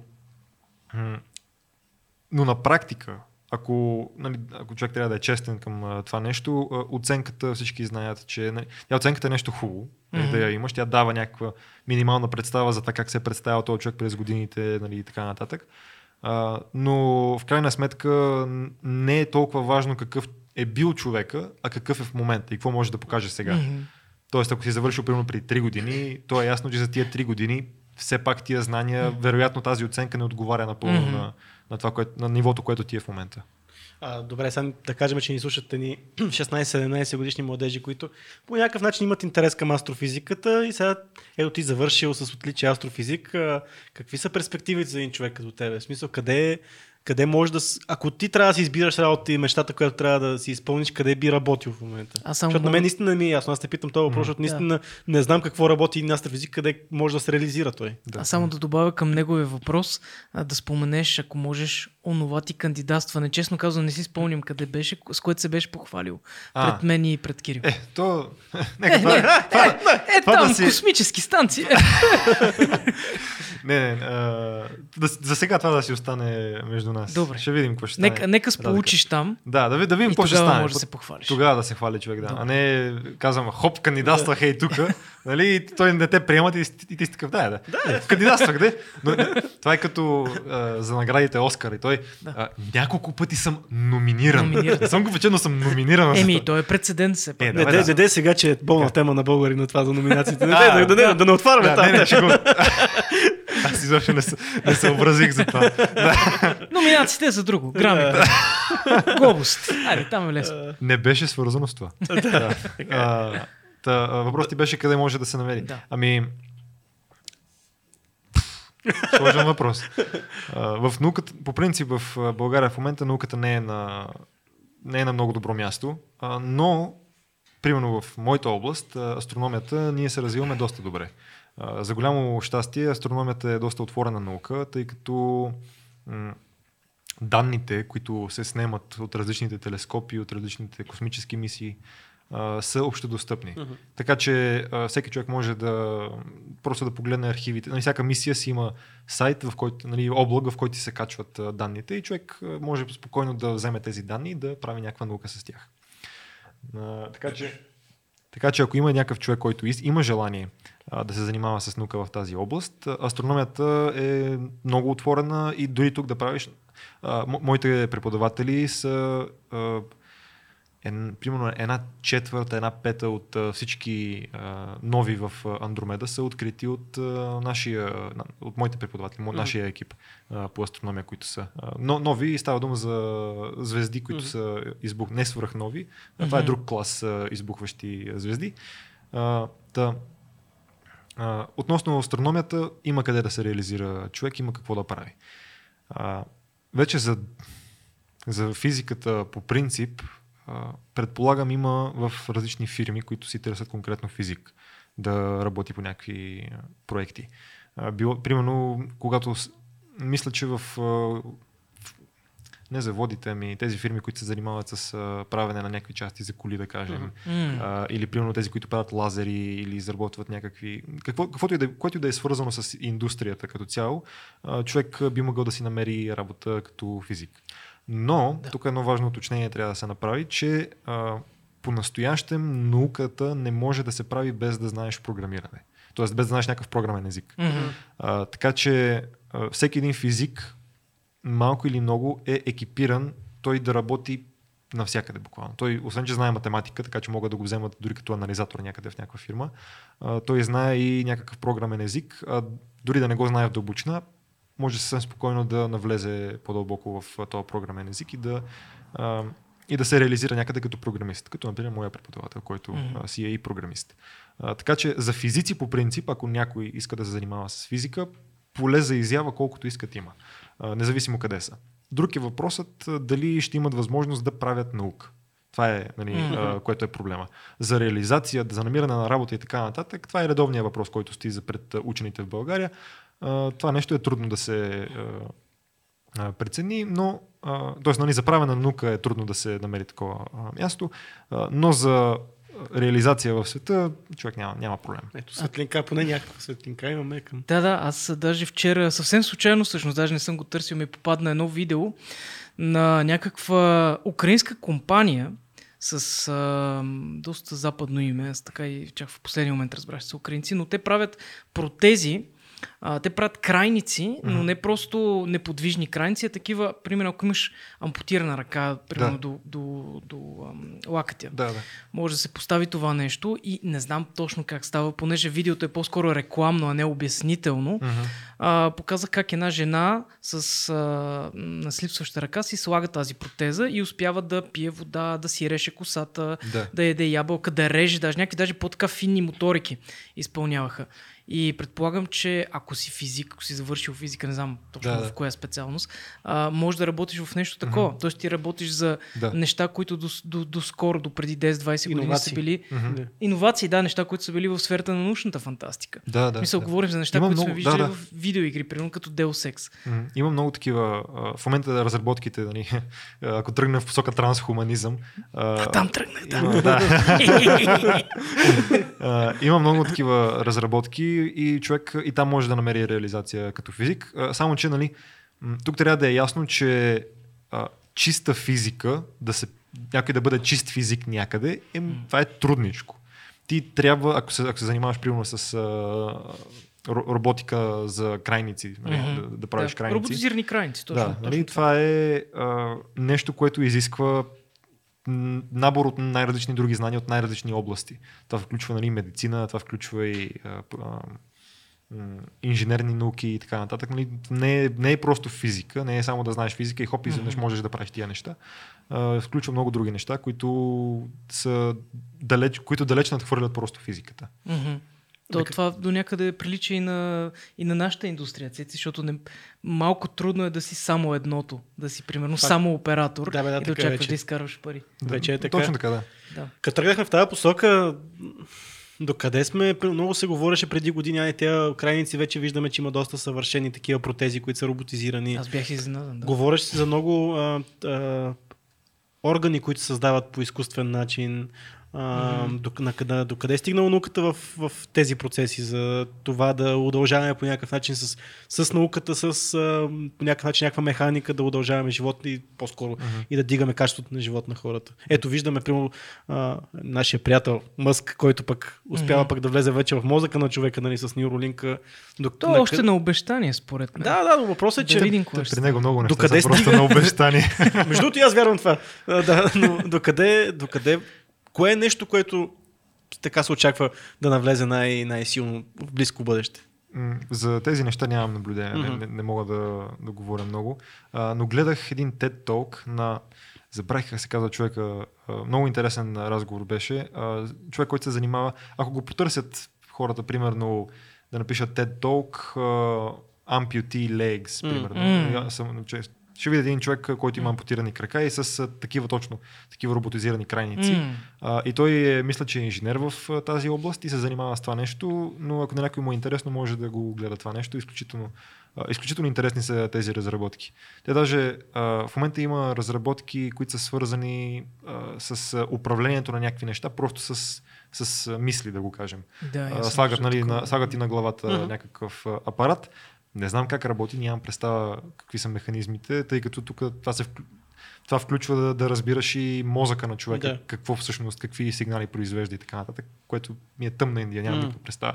А, Изобщо как ги правят тия неща и с шапка свалям на тия хора, които могат изобщо да измислят нещо такова. Нали, гледа Стар Трек и вика, а, това мога да правя, нали? и, и го прави, нали? Ама то някои от нещата в Star Trek са си вече истина, като Вече примерно истина, видео, а, видеоразговори. Тъчскрина, Тъчскрина, видеоразговори, да, разговорите, 3D принтерите. Те, Да, 3D да. принтерите напредват супер много в момента и в бъдеще. Те даже, ако тръгнат да правят, което всъщност в момента се прави, руснаците и китайците работят в момента върху това да изпратят мисии до, Луната, с които да Мгм. започне изграждането на нали, втора фаза на колонизация на Луната, да се установи някаква лунна база там. Те също и американците имат такива а, наченки на идеи. Мгм. Те при тях, при американците от много отдавна а, тази идея за колонизацията. А, само, че при американците имат една допълнителна стъпка. Те искат да направят и междинна станция между Луната и Земята в Лагранжовата точка, а, където нали, да бъде като стъпало преди да се стигне до Луната. Но както и да е, но мисълта ми е, че ако се правят някакви бази, където и да било, било на Луната, било на Марс и така нататък, а, 3D а, принтинг технологията ще бъде много, много използвана, така да се каже. Така че това нещо се, развива много и но отвъд това не, нямам, аз не съм работил в тази област, така че не мога много да кажа. Но пък се да. отвори темата за колонизирането на, на Марс, на Луната. А, знаеме, че така редица такива магнати, които са технологични, имат някакви претенции към Марс. А, има нови мисии, които последно се случиха. Аз не съм много навътре в а, медийния поток, какво се е случило точно последните а, дни, но същевременно се правят някакви опити да се създаде нещо на Марс. А, Да. Откъде се започва там? Бази ли са а, това, на което се трябва да се построи? Нали, имаме големия проблем с атмосфера, с вода и с а, почва. Така, Как се ами, решават всички значи- тия проблеми? То е много, много обширна тема. Мога знам, ли че... само да Да, допълня да. към твоето, Да. преди той да отговори? Аз, като каза магнати, точно вчера пак отново прочетох, че Джеф Безос искал да влиза в, в тази игра, обаче той по-скоро а, има в началото идея за по-комерциалната част, по-скоро да прави нещо Туризъм. като туризъм, да, хотелски малки станции, но даже не, не чак на Марс или на Луната, по-скоро в някъде в орбита, т.е. в атмосферата Да. на Земята, не няколко стотин километра. Да. Да, някакви по-ефтини. Low budget. Той на Мъск всъщност е доста budget. AliExpress. Да. Еми няколко хиляди долара. Това е при, при Мъск. Беше това обещание за няколко хиляди долара. А, значи, всяка една колонизация, дори човек ако се занимава нали, с историята, а, наблюдава се такъв модел на колонизация. Има общо взето три фази на, на всяка една колонизация. Първата фаза е изследването на мястото, където ще се потенциално ще има хора. Нали, хората отиват там, разглеждат местността, виждат как е живота нали, и така нататък и си тръгват. Втората фаза вече е, а, нали, първата фаза и за Луната, и за Марс са, са почти... Mm. За Луната вече е направена. Там не само, че сме минали първата фаза, ми сме пращали хора. Mm-hmm. Буквално. Нали. А, първата фаза е приключена на Луната. Разгледали сме хубаво повърхността, знаем горе какво да очакваме. Няколко пъти сме ходили до там с, и с апарати и хора са пращани. А, така че първата фаза за колонизацията на Луната е а, приключена. А, втората фаза вече, при всяко едно колонизиране, е а, да се установи някакво първоначално, перманентно, м- как е на български, аванпост. Някакъв първоначален аутпост на английски, М. на български аванпост. А, нали, по някаква първоначална такава, м- как да кажа, а, точно аванпост. Нали, пър- а, хора да, да се установят за известно време там, които да започнат изграждането на нещо.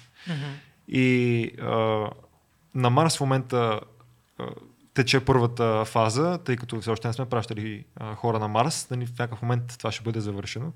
А, но да кажем, първата фаза е а, почти приключила, тъй като Марс в момента е много, много добре изследван, има там няколко а, космически а, мар- марсохода има, а, няколко, 5-6 мисля, че са 5-6 ли са вече? Няма значение, доста са. И, един хеликоптер. Да, един, един хеликоптер. Както медиите казаха, един хеликоптер там. А, да. Днеска цяла, цяла сутрин а, ме боли сърцето от а, това изказване на една голяма Кажи, медия. кажи за две, две изречения. за да, еми, една, значи, Perseverance, сегашната мисия, която М. изпратиха, а, тя е, това е първо едно от най-големите инженерни постижения до момента, които на човечеството успяло да постигне. И а, един от апаратите, които е там, е не само Perseverance, марсоходчето, но има и, а, как се казваше, Brilliant ли беше, Genius ли беше, не помня. А, имаше едно малко, Ingenuity, да, Ingenuity, едно малко хеликоптерче, като, като... То е дрон, бе, човек. Дронче, е да, дрон, то си е не е дронче. хеликоптер, Да. А, нали, той е с перчици, само Мгм. казват хеликоптерче, защото той е с перки, като а, той е, нали, той е пратено заедно с а, Perseverance, за да се изпробват възможностите за полет при тази а, много рехава атмосфера, която има Марс. А, Марс там е 100, 100 пъти по-рехава атмосферата на Марс, отколкото тук на Земята. Какво означава по-рехава? По-ниско, по-ниско налягане, по-малко, по, 100 пъти по-малко масивна, така да го кажем. Мгм. Е, Тази на Земята атмосферата има, по, има 100 пъти повече маса, отколкото там нали, на Марс. А, като а, това е голям проблем, тъй като за да може нещо да лети, то трябва да приложи третия закон на Ньютон, нали, с а, всяко действие има М. равно погледна и противоположна посока противодействие. А, и хеликоптерите те точно това правят. Те затова перките им са леко наклонени по тъгъл, за да може те като се движат, те, заг... те загребват частици и ги изтласкват надолу. Mm-hmm. Защото те им придават някакъв импулс, нали, ги, перката удря а, частицата и тази частица изхвърча надолу, като съответно тази частица пък придава импулс на хеликоптера нагоре. Мгм. И съответно, колкото повече частици за, определена, за определено време избутва този хеликоптер, нали, така, колкото повече маса избутва, така да се каже, толкова по-нависоко може да лети. Е, проблема на Марс е, че там почти няма частици.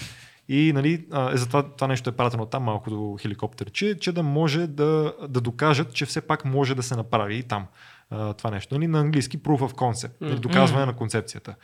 А, като а, това, което е една много а, обичана от а, нас медия, а, голяма българска, изтреса днеска, че а, НАСА ще ли да летят с хеликоптер не на Марс, а до Марс. Аха.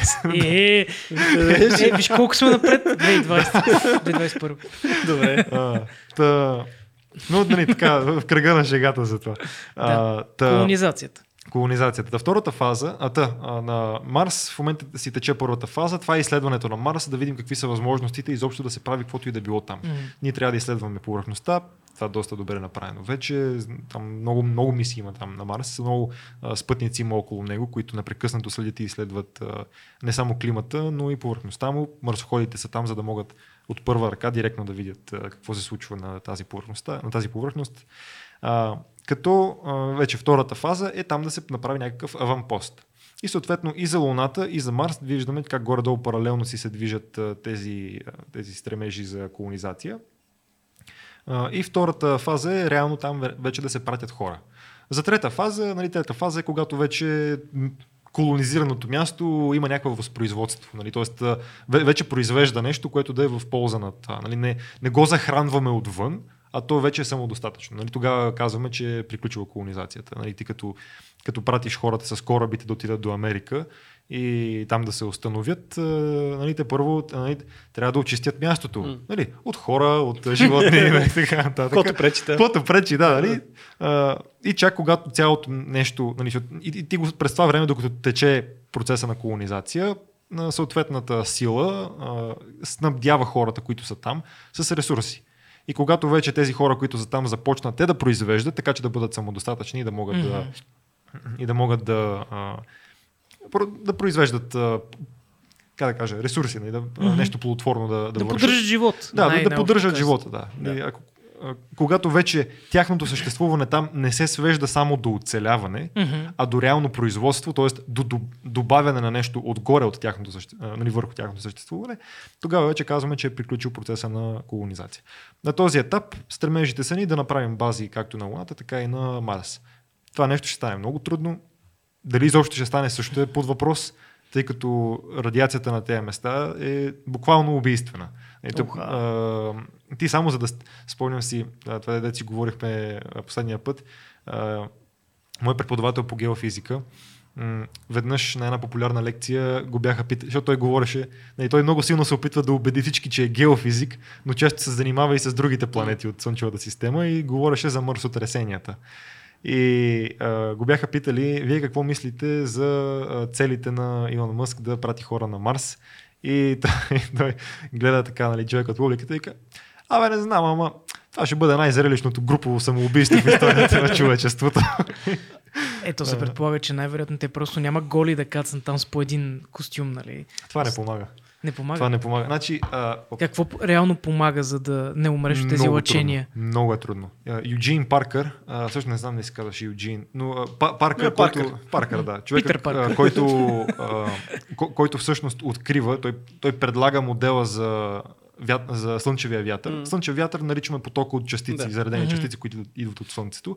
А, той е всъщност човека, който пръв предлага такъв модел и казва, че такова нещо трябва да, да има, а, нали, слънчев вятър. Та Паркър, той има една много хубава полупопулярна а, статейка, две-три странички е, а, в която точно говори за това какво е нужно а, за да се защитят хора, които са в, между, в междупланетното пространство, да се защитят от радиацията. И технологиите, които и механизмите на, на предпазване от тази радиация, които той предлага, са а, потрясаващо трудни за изпълнение чисто инженерно. И на този етап аз не знам дали може това нещо да се направи за сега. И А, нямам представа как може да А се много реши от хората, проблем. които теоретизират нали, колонизирането на, на, тези, на, на Марс, примерно, говорят за а, някаква система за насочване на метеорит към, а, а, към Марс а, и той по някакъв начин да се даде да донесе вода.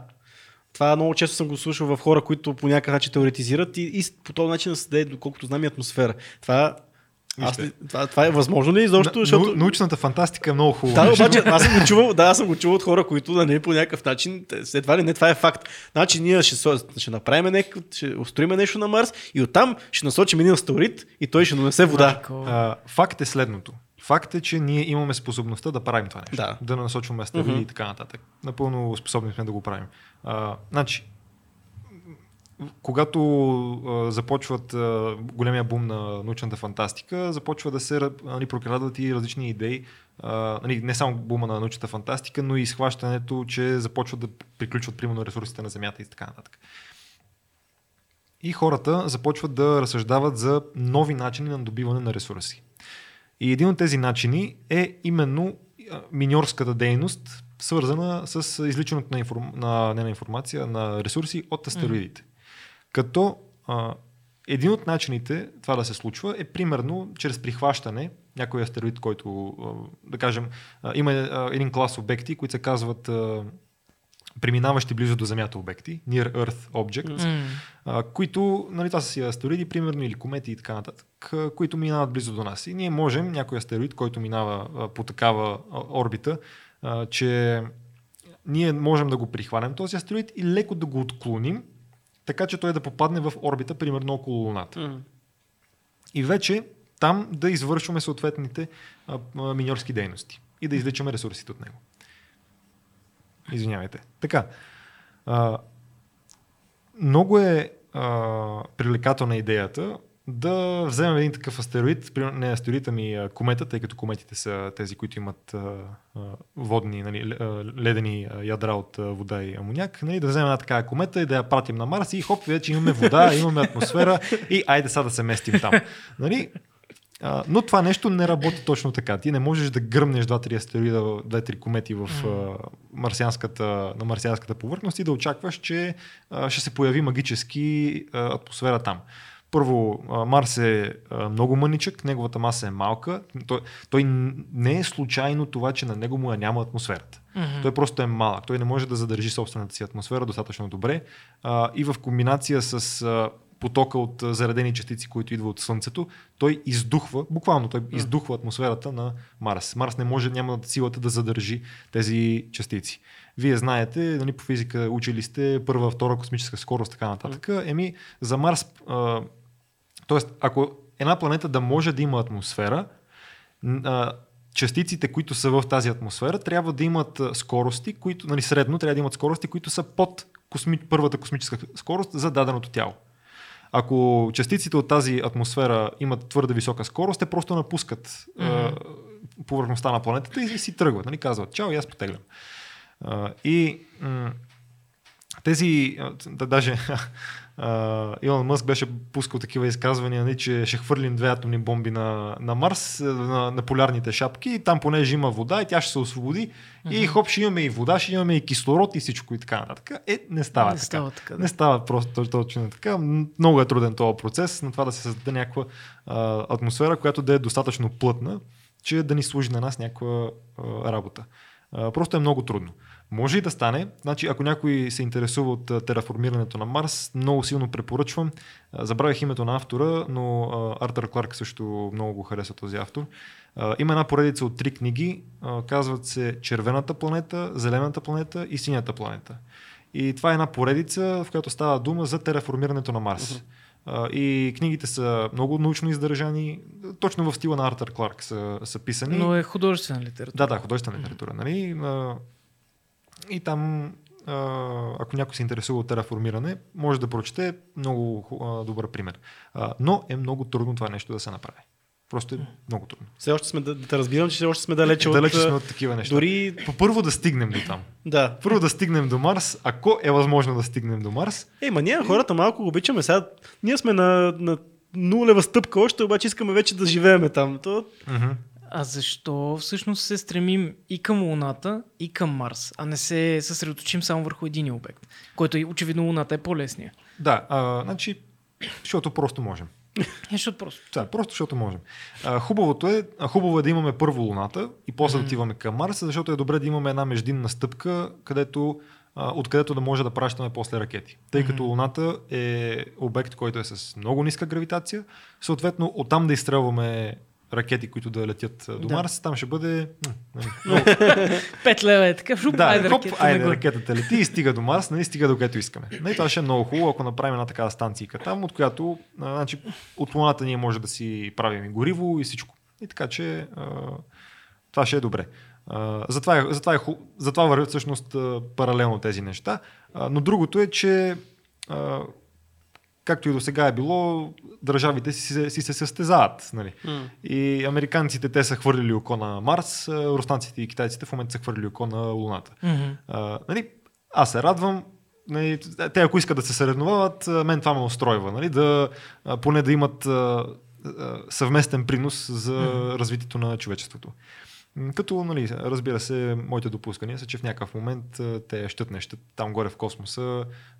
Луната не я интересува българин ли си, руснак ли си. Нали, космическото пространство ще те убие без значение каква националност си, така че неизбежно ние трябва да се обединим като едни хора. Нали, ние сме хората от Земята и просто Мгм. Вселената ни предизвиква ние да се сплотяваме. То затова и съответно космическата станция... Това ще да кажа, то това е нали, единствения пример за великите сили да се обединяват, Точно когато така. има Да. космическа програма, защото сега не е имало такъв момент, освен Да. Международната космическа станция, да се обединят всички сили там. Международната космическа станция, ако гледате как хората се отнасят едни към други, там цари едно като, като братство. Нали? М. Хора, хора, които... Защото горе на космическата станция хората са 10, 6 до 10 човека са.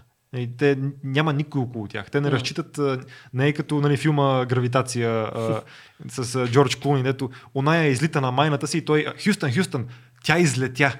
М- мога ли да я спася? Позволявате ли ми? Нали? Няма такива глупости да питаш. Нали? Там сте си 5-6 човека, които трябва да се крепите взаимно и а, вие ако не сте приятели, ако се карате, а, вие просто няма да оцелеете там горе. Мгм. И затова ако погледнете нали, какви, който и да е което и да е предаване на живо с космонавтите от космическата станция, вие просто виждате едни изключителни професионалисти, хора, които са хладнокръвни, премислящи нещата и които взаимно се обичат като приятели, просто защото са приятели. Това ли е, това ли е разковничето да по-бързо да се случи този процес на айде, колонизиране, не, ама по-така засилена мисия, някаква по-работеща мисия на двете, нали, на Луната Е, и на не знам.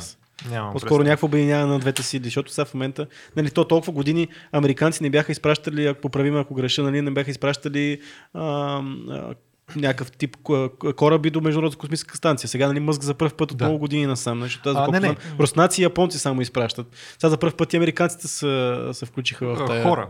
Хора не са пращали. Хора не са американците. пращали, Да, значи ракети, те а, как, се, как се казваха, забравих, тяхната голяма а, ракетна фирма, която прави ракети, ULA, мисля, че беше United, както и да е, няма значение. Те, а, те са изключителни а, специалисти там и техните ракети са много добри.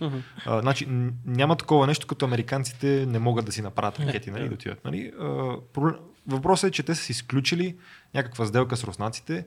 А, по, на, на този фронт те работят заедно. На космическия фронт руснаци и американци не се делят, те си работят а, заедно.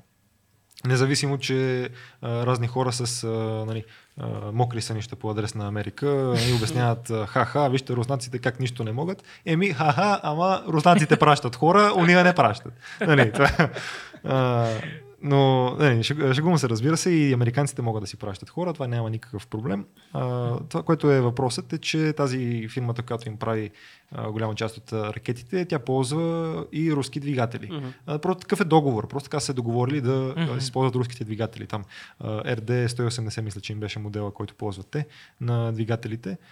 А, като а, безспорен водач в изпращането на хора до космическата станция са си руснаците. И те, мисля, за това си ги ползват и са си ги ползвали и до момента руснаците, просто защото а, ракетата Съюз е... А, това е калашника на ракетите. Нали, това е нещо, което е надежно, каквото и да стане, винаги ще работи. А, да, даже гледах едно интервю с един, аме- а, един американски астронавт. Ще, нали, нали си делят имената. Едните са космонавти, Други- другите са астронавти. А, да, нали. На, на всеки фронт всичко е политизирано. Всичко трябва да е политика, всичко трябва да се делим. Та, да, един американски астронавт го бяха питали каква е разликата между американската а, космонавтика и руската. И той обяснява, че американците повече се съсредоточават върху това нещата да са много функционални и да могат много, докато руснаците се съсредоточават върху това нещата да са надежни. И а, всъщност те затова работят толкова добре горе, просто защото те знаят, че нали, с американската техника могат да свършат много неща, но ако нещо се прецака, винаги могат да разчитат на руската а, технология. И даваше примера с а, дестилат, не дестилаторите ми, диспенсерите за вода. И вика, ето при нас, примерно в а, американските модули, нали, Влизаш, слагаш тубичката, дето трябва да си пълниш вода в нея и в тази тубичка можеш да, да цъкнеш пет различни копчета, да избереш температурата, каква да е, с каква скорост да ти я вкара вътре в тубичката и така нататък. Uh, нали, това нещо, като се прецака, нали, трябва да отидеш при Руснака. При Руснака той какво прави? Ами, нали, показва, взима една тубичка и вика, ето, една помпа. и това нещо винаги работи просто. И същото нещо и с ракетите. Руските ракет, руската ракета Съюз, тя все още е и най-ефтината. Мисля, че все още е най-ефтината. Може някой да ги е изпреварил, но се съмнявам. Uh, той, нали, Мъск се похвали, че тяха, неговата най-ефтината, но това, това не е вярно. В смисъл, uh, да, на американците просто им е по-ефтино да летят с неговата ракета, защото американците плащат за места. Mm-hmm. И те като плащат на руснаците за място, плащат много повече, отколкото плащат примерно на Мъск. Затова американците избият сега да Тоест конструкцията с... е по-ефтина при руснаците, но местата да, са. Но, но, изстрелването, не, не просто конструкцията. Mm. Тук, сте, когато става дума за економически, за финансово, а, обикновено гледат изстрелването. Колко mm. струва, за да бъде изстреляна една ракета. А, като а, за, все още а, Руския съюз е а, ефтин за изработка и ефтин за. Е, те не го казват, че всъщност на Мъск ракетите са ефтини, защото им се връщат а, тръстарите, нали, се кацат обратно, затова ги вола, че са били ефтини. А, значи, това, са, това е технология, която се разработва от много години. Mm. Тя е много стара. Тя, нали, тази идея за възвръщаеми ракети да. е много стара. Тя всъщност, а, те американците започват а, Даже мисля, че руснаците имат такива разработки много стари. Uh, DMX, мисля, че им се казваше не, не, не рапъра. Че чух лай, чух лай на кучета в Не съм сигурен дали беше DMX. Може нещо друго да е било. Ако хората, примерно в YouTube или в Google, да напишат uh, vertical landing, нали, вертикално приземяване, ще видят нали, много стари разработки на НАСА за, за връщане на ракета и приземяването и вертикално. А, нали, това е много стара разработка. А, руснаците също м- е, е, ето, примерно, един пример за опит за създаване на ракети, които се връщат и успешен опит е примерно с совалките. Совалките също, идеята им е да могат да бъдат ползвани многократно. руснаците, когато си правят там тяхната совалка Бурана, след първия Буран, а, те имат нали, още идеи да продължават с, с развитието, като Буранът те го изстрелват с, а, с енергия. Ракетата се казва енергия. Тя е една такова чутовна, огромна, дебела, масивна ракета. Нали, има разлики между руската совалка и американската. Руската няма а, активно задвижване на а, нейните двигатели. Както и да е. И те имат после разработки да направят възвръщаема, тези, които са първи, първата степен на ракетата енергия, искат да направят втора версия на тази ракета, която първата степен да се връща обратно. Тоест, тя ракетата представлява, нали, имате един голям тубус и отстрани имате четири малки ракетки около тази и а, нали, тези четирите малки ракетки са първата степен. Нали? Те се откачат и идеята на руснаците е да, а, да върнат тези а, малките ракетки, нали? да започнат да ги връщат тия неща. А, само, че тях, техният, а, тяхната разработка е друга. Те, а, тези ракетки ги правят с крила. Тези крила са с а, изменчива стреловидност, т.е когато ракетата излети, крилата са прибрани близо до тялото mm-hmm. на тази малката ракетка, но когато тръгна да се връщат, крилата си се, си се разтварят и това нещо се приземява. Mm-hmm. А, като тази технология, те я продължават всъщност, тъй като Борана, който те правят, сувалката, е напълно автоматизирана. Те с нея хора не, са, не мисля, че са пращали хора с нея. А, те, тя е летяла с тази сувалка първата и тя се връща сама. Всичко е автоматизирано. Нали? Това е голям бум в реално и в изкуствения интелект и така нататък, тъй като ти приземяваш нещо, което е нали, толкова огромно и е летяло в космоса и така нататък. А, тези разработки те искат да ги развият и в искат да ги използват и за тези малките ракетки. За съжаление, обаче не успяват, тъй като тогава се разпада Съветския съюз и цялото финансиране на програмата за Буран също рухва и това си оставя така и до днес нали, не, не използвана. А пък и американците и руснаците разбират, че сувалката конкретно не е много рентабилна за летене. Та, за ракетите на Мъск, там не, аз не съм много навътре в финансите на... Ме ме интересува повече реално науката за да, тези е, да, неща. А, но възвръщаемостта е примерно а, ако погледнат в Википедия, ако не се лъжа, а, могат да видят, че да кажем, ако едно изстрелване е 6, 60 милиона, да кажем долара или 60 милиарда, 60 милиона, 60 милиона долара трябва да е, а, повторно изстрелване на същата ракета е 50 милиона. Мгм. Тоест, те са спестили просто 10 милиона са спестили от а, това, Просто 10 милиона. Е, за, да. за такива мащаби. че... Да, за такива мащаби е, е просто 10 милиона. А наистина ли това като, като си говорим за това връщане на, на тръстарите, а, наистина ли е така както се говори по някои медии, то толкова голям проблема с космическия отпадък около, нали, в, М.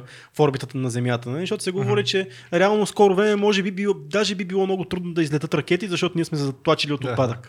А, да, опасно е а, по принцип. Сега не е. Нали, винаги, когато се говори за нещо, човек трябва да е наясно, Мгм. че има умерена позиция, има и изпадане в крайност. Да, затова те питам. А, да, сега, нали, а, това с а, космическите отпадъци на някои хора им се превръща като фикс идея, стил а, Грета Тунберг а, Мгм. за а, екосистемата на Земята.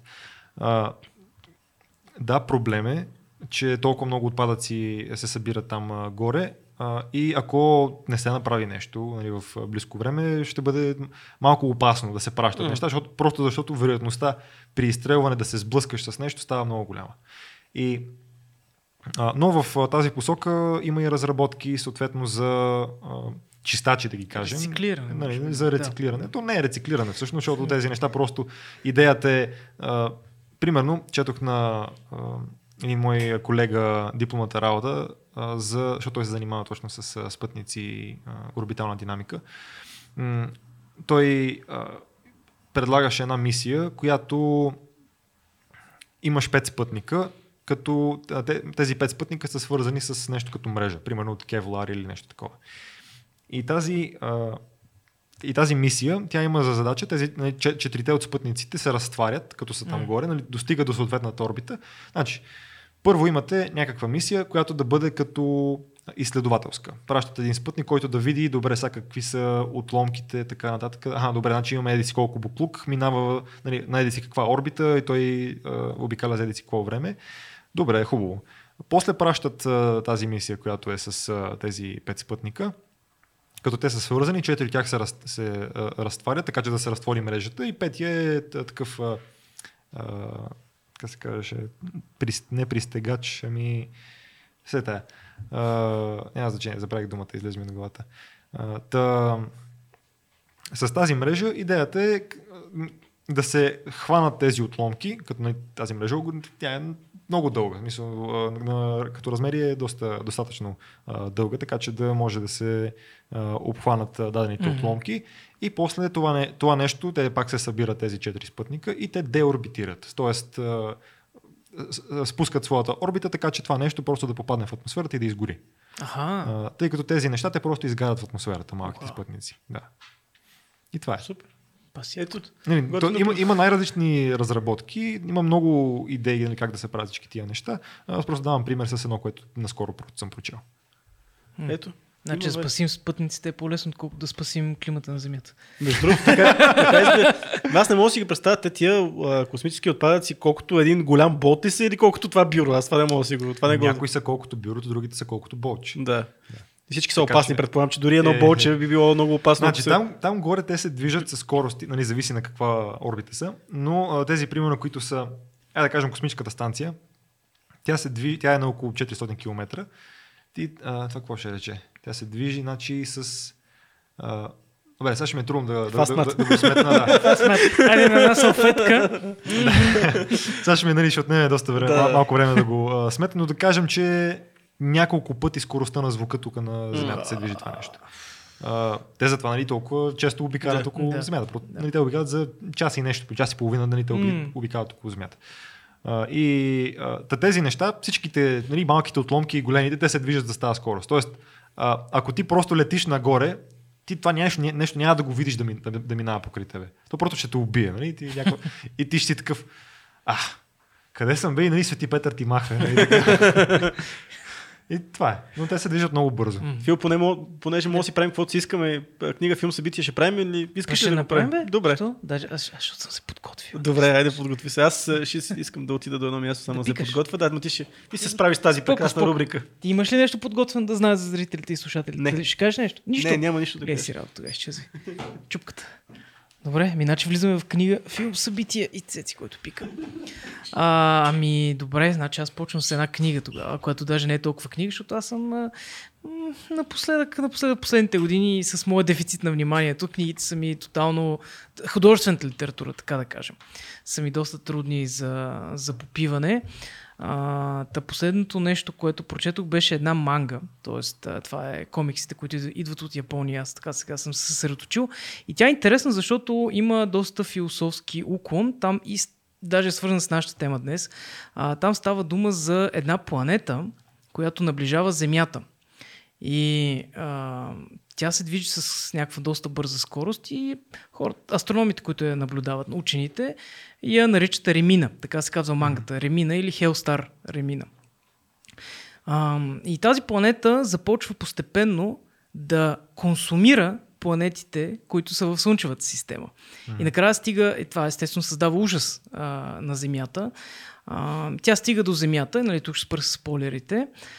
И интересното е, че а, той е хорър тази манга, той е цял том, така около 400-500 страници, но изследва реално поведението на хората на Земята, т.е. как това им повлиява психологически, не просто а, тяхната смърт. То смъртта всъщност настъпва много по-нататък и изобщо всичко да. хорър, но цялото нещо е обикаля около паниката, около това кой кого е, т.е.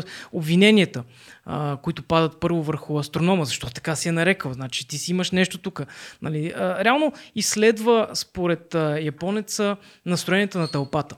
Мгм. И, и според мен е супер интересна психологическа книга, макар че се води манга, т.е. някакъв Да, комикс. Да, да. Дръп, дръп, дръп, дръп, дръп. Да. Е, е, е, е. Това е. Ей, спирам ви бирите на двамата. Ти, Хрисо, имаш ли някаква книга, която наскоро ти направи впечатление?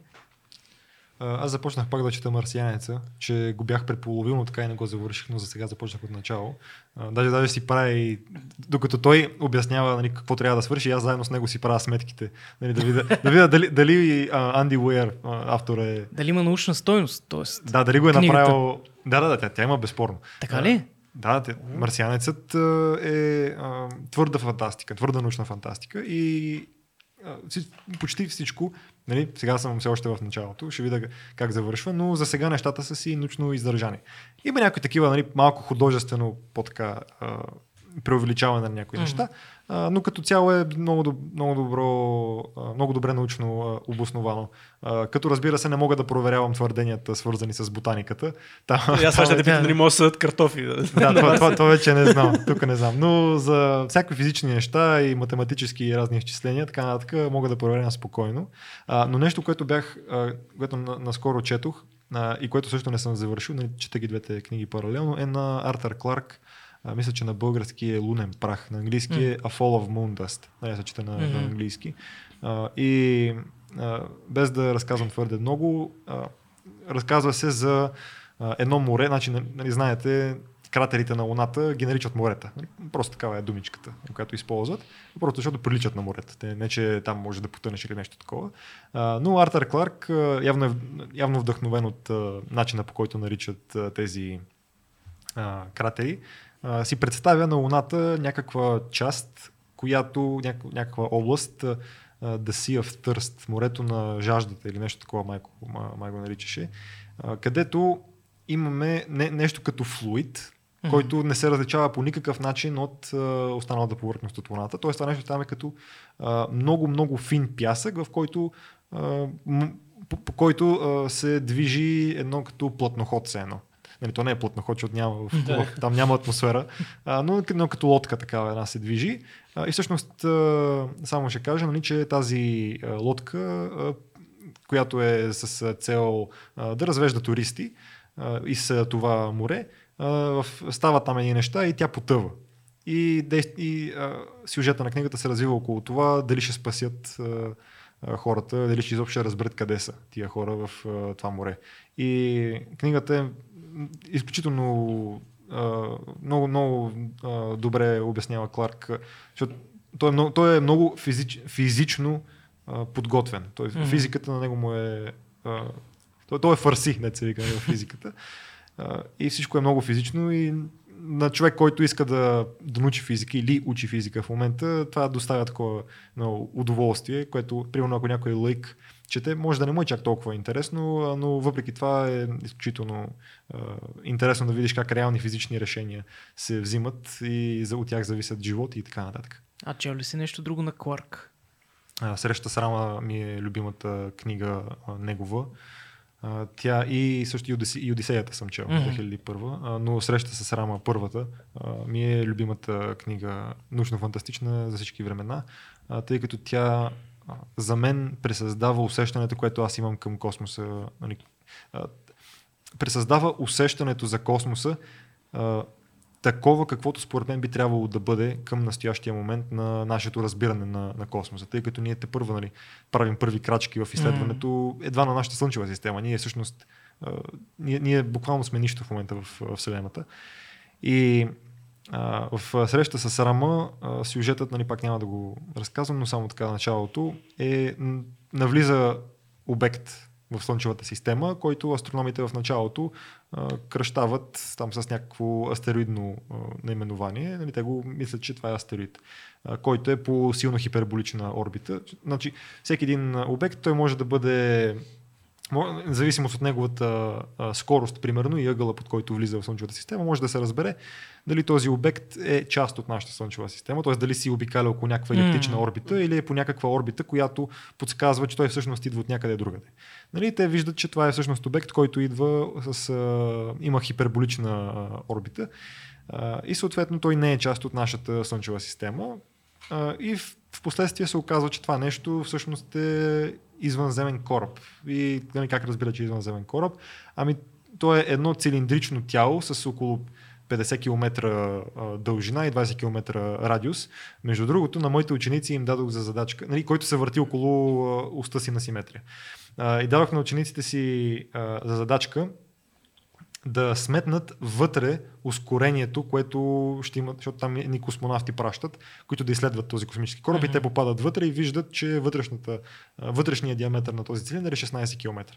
И съм казал на учениците, добре, вие знаете, нали, това нещо е дълго 50 примерно, км, знаете, че той има нали, външен диаметър 20 км, вътрешния има 16 км. Я, я ми кажете сега, то ако се върти с нали, а, с един оборот за 4 минути, примерно. Я ми кажете вътре ускорението какво е, дали и, и колко е пъти по-голямо или по-малко от това на Земята. Нали? Да, а, та, да. Та, Рама е името, което астрономите от Земята дават на този космически а, кораб. Mm-hmm. И действието се развива, сюжета на книгата всъщност е как тези космонавти, които са пратени там, се сблъскват с това напълно непознато нещо, което е попаднало в Слънчевата система като самият кораб е един вид въплъщение на безразличността на Вселената към нас. Това е изключително много подобно на това, което аз разказах за, за тази планета, която доближава Земята, макар че моето е доста по-хорър, но пак е точно да. такава безразлична планета, която поглъща други планети и, и няма как да се вразумиш с нея. Mm-hmm. Реално няма как дори да комуникираш да, с нея. Да. да. Супер. А, цеци ти нищо. Не. Ми аз тогава да, да кажа един филм. Боже, този филм сигурно съм го гледал преди две седмици. А, пак, е, пак идва от Япония. А, класика на студио Гибли. Spirited Away. Никога не бях го гледал. Страхотно. Значи, то, те от 2001 Това, мисля, че беше. Едно като анимация. Ани, аниме, да, да, да, аниме. анимация, но е, но е малко по-различно от класическото аниме, нали, което да, виждаме да, като да. Аз, серии на форма. Аз съм си го запазил в Netflix да го гледам, обаче още не съм го гледал. Така, аз точно в Netflix го, го погледнах. А, не очаквах нищо, но първо а, анимацията е м, страшно красиво нарисувана. Не само като, а, не само като цветове, mm-hmm. а, и като арт. В смисъл, всичко е изключително богато, изключително детайлно. Анимаци... Анимирането на персонажите също е много, много флуидно, така мога да го нарека. И интересното е, че е доста детска анимация, т.е.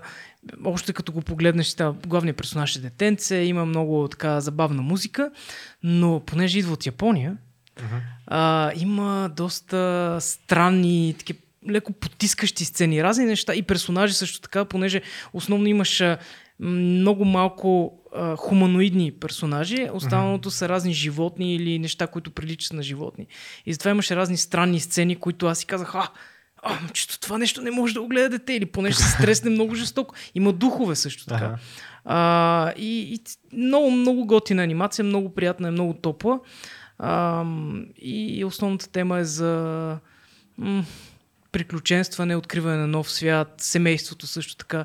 Много готина, много топла анимация. Spirited Away ми звучи като нещо свързано с смъртта. Има, има и смърт малко, но, но основно, е, основно е детска анимация. А, всъщност, mm-hmm. наскоро, а, наскоро, днес седнах да, да погледна рейтинга за тази анимация, кой Ага. реално може да го гледа и, беше, и за първи път виждам нещо такова. Значи, реално то е анимация за всеки, но рейтинга беше разчупен така, че примерно пишеше между 5 и 7 години а, децата кое биха открили за, за странно М, или за страшно. След това имаше нали, от 10 до 12 и така нататък. И реално за всяка възраст ти казват, а, ако се страхуваш детето ти това да, да види, нали, или не искаш да го види, не го, не го пускай. Да, да, да. За първи път такъв разчупен М. рейтинг. Много готин. Абсолютно препоръчвам Spirited Away е много кют. А, между другото, само извинявай, че прекъсвам. Поне сега се сетих, като заговорихме за космическите работи. Тази година се навършва 60 години от полета на Юрий Гагарин. Уху. Да пием за това. Няма да свърши. Да. На 12 април всъщност е нали, Деня на космонавтиката. Да, и тогава 60 години се навършват. Така че на, на здраве Ура! за, за Юра, че Да. човека е летял там Наш горе. човек. Да. Ами добре, това е моят филм. Ти нещо да, си гледал Да кажеш ти, ако- визуално. Сериал, може би, който следиш. нещо с а, приятелката. Опитах се да гледам много неща. Значи, а, на последно време издирвам научна фантастика съвременна, която да става за нещо. И Колкото, колко Чакай, оптимистично. трябва, трябва да кажем обаче какво означава да става за нещо, защото при теб е малко по-специфичен случай. Не трябва да е просто развлекателен продукт. да, да, да. да. Значи, имам предвид под научна фантастика. Аз, ня, аз нямам против онези филми, които наблягат на фан. Примерно, да кажем, от мастителите.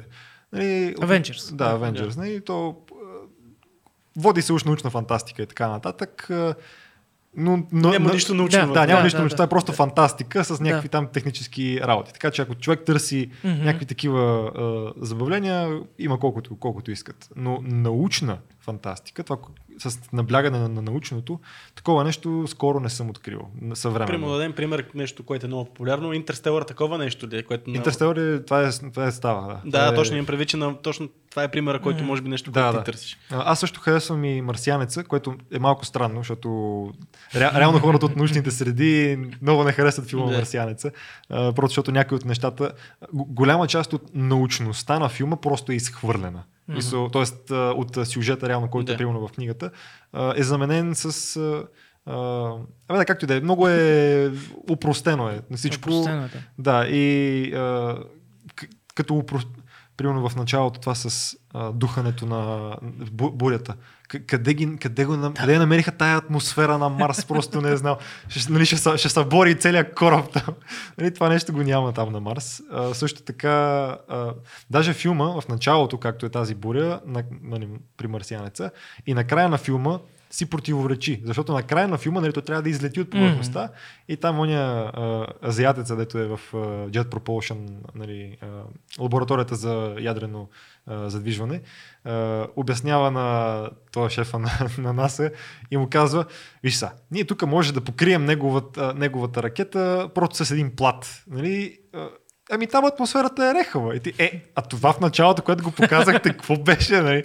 Някакъв такъв инцидентен фрик акцидент. Нали? Някой метеорит е дошъл повял нещо. Да, просто. а, нали, както и да е. Но иначе филма го харесвам. Мгм. Става, ето го кажем така, да. става. Нали? Научността му не е кой знае колко, а, но а, на, на фона на другите неща, които ги има по-настоящем, е а, нали, просто на светлинни години. Mm-hmm. Интерстелър и, той, и Марсианеца на фона на, на останалите ненаучни неща, които се опитват да бъдат научни, Мгм. е просто потрясаващо. Нали, дадох пример с а, гравитация филма, а, с а, Джордж Куни, където е. И там сцената, където а, другите части от а, разни спътници разбиват космическата станция, а, тази, която е героинята главната, тя е за една роботизирана, не роботизирана ръка, ами такава, една, е, е като това, което държи микрофона тук. Мгм. Нали? Тя, се, тя се е заклепила за това нещо и работи нещо върху станцията. И а, когато м- тези отломки удрят а, космическата станция, това нещо се отчупва и тя реално изхвърча нали, в някаква посока. Да. И а, Джордж Куни и казва откопчай се и тя се откопчава и изхвърча на някъде. И аз, и аз стоя и към, добре, чакай сега. Значи тя, освен, че тя изхвърча, законите за запазване на импулса също изхвърчат. Нали? И те, и те, и, нали, ако, ако тя ще се върти, а, т- т- ако тя ще се движи в някаква посока с това нещо, тя като се откопчае, тя няма просто да тръгне в някаква друга посока. Mm-hmm. Трябва някаква сила да й подейства на Да, нея, че да тръгне да. в другата посока. А, такава Един под- въпрос само тук, за, Да. в, тая линия. Не знам дали си гледал Любов, смърт и роботи. Да, гледал съм. Това, възможно, там, където пък uh, Helping Hand се казва частта, в която нали, тази астронавката, която закъсва там, Ага, нали, тя да. си а, равно си къса ръката, за да я хвърли, за да може да се задвижи обратно към Да, кораба. А, това, да, да. Е, е, това е- това е възможно. Това е възможно. Ето. Да. Това е възможно. е евала на а, Любов, смърт и роботи. Да. Да, това е напълно възможно. Да. Да. А, та, а, подобен, подобен гаф намерих и в сериала The Expanse, а, дето е... Мгм. Тим, ти ми го препоръча. да, да, да, да. И значи там сериала се развива нали, човек, няколко години в бъдещето, човечеството вече е колонизирало Слънчевата система, нали, не само а, Марс, но са колонизи, колонизирали и астероидния пояс. Там нали, на планетата Джуджия Церера са установили а, също колония и така нататък. И нали, има а, реално не се съсредоточава толкова върху научната страна в сериала, а по-скоро върху политическата, тъй като има нали, разни, някаква политическа динамика между хората от пояса, хората от Марс, хората от Земята и така нататък, като тези, тези които са в астероидния пояс, нали, живеят като нещо в гето все едно, примерно.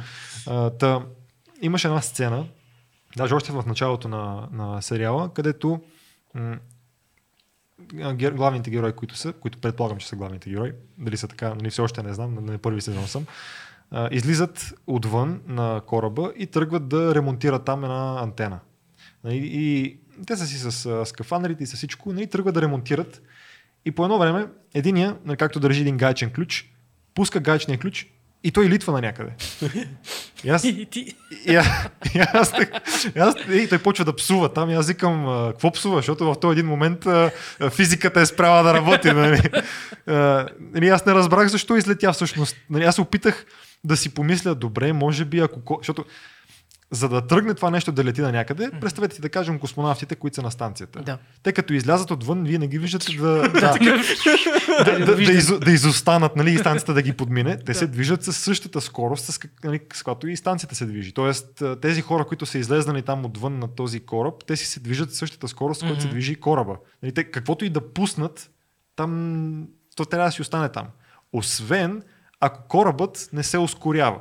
Тъй като гравитацията, това, което наричаме притегляне, е всъщност нали, земното притегляне, то е а, земно ускорение. Нали, то, то, то ни ускорява реално. Така че, за да, из, за да изхвърчи този гайчен ключ, нали, трябва да този кораб да има някакво ускорение. И аз си казах, добре, вероятно има някакво ускорение, ама после се сетих, че те не излитат. Да. Те, те си стоят върху това нещо. Нали? Те хубаво там имат някакви магнитни обувки и са стъпили върху това нещо. Е, да, обаче центъра им на тъжестта не е в, магни, в магнитните обувки, ами е и тук някъде. Нали? Тоест те трябва да се наклонят, нали? да излетат заедно. Нали? Да им е трудно да стоят прави на това нещо, ако то се ускорява. А, така има нали, и много други такива проблеми. Примерно, като са на Церера, а, хората си ходят нормално, все едно гравитацията е нормална. Това е планета Джудже там. Тя е по-малка, всъщност, тя е по-малка от Луната, да. Церера мисля, че е по-малка от Луната. Не съм сигурен, но мисля, че е по-малка от Луната. И а, нали, не е отчетено, че там те са по-леки. Мгм. Единственият начин, по който е отчетено и което ми харесва, е, че хората, които са от астероидния, които са родени там в астероидния пояс и така нататък, са много високи. Нали, тъй като няма гравитация, която да ги смачква. И а, имат проблеми с прешлените, и с а, кръвоснабдяването и така нататък. А, даже имаше една сцена как а, един шпионин от а, астероидния пояс а, са го хванали земляните а, и го измъчват, като просто го оставят а, на гравитацията. И а, да, но, но да, филма, нали, сериал е, се, се, съсредоточава повече върху това да показва колко са гадни хората, всичко е мрачно, всичко, всички ще мрем. Нали, Доста модерна, да, модерен доста, подход. доста модерен подход, да. Доста Нали, всичко да е, да е много, нали, а, секс, кървища, ня, Цинизъм, да, цинизъм да, и така да. нататък. Нали, да, тук, Модерно е всъщност. модерно. И супер. Мисля, че мога щастливи да, да завършим мал, малкото ни царство Станах по-умен. Да. Станах Еми, малко по-умен. а, сега да, ти като позитивен човек кажи финални думи за този подкаст. Бъдете здрави. Еми, И ако видите планета, която наближава Земята или космически Скачате кораб, от планетата. не бе, станете учени, вземете, изследвайте го това нещо. Какво? Ето, Хрисо е тръгнал на... Почти на там. Още няма планета или тяло, няма. което Ще наближава. му намериме. Намерете по... е, Patreon, за да намериме планета на Христос. И проверявайте всичко, което съм казал, защото и аз казвам глупости. да. Отдолу пишете в коментарите каква го се казва. да, пишете в коментарите. Комен, коментари ще има много със сигурност. Благодаря Супер. ти за тази вечер, Фил. Ястици. Айде, чао. Айде!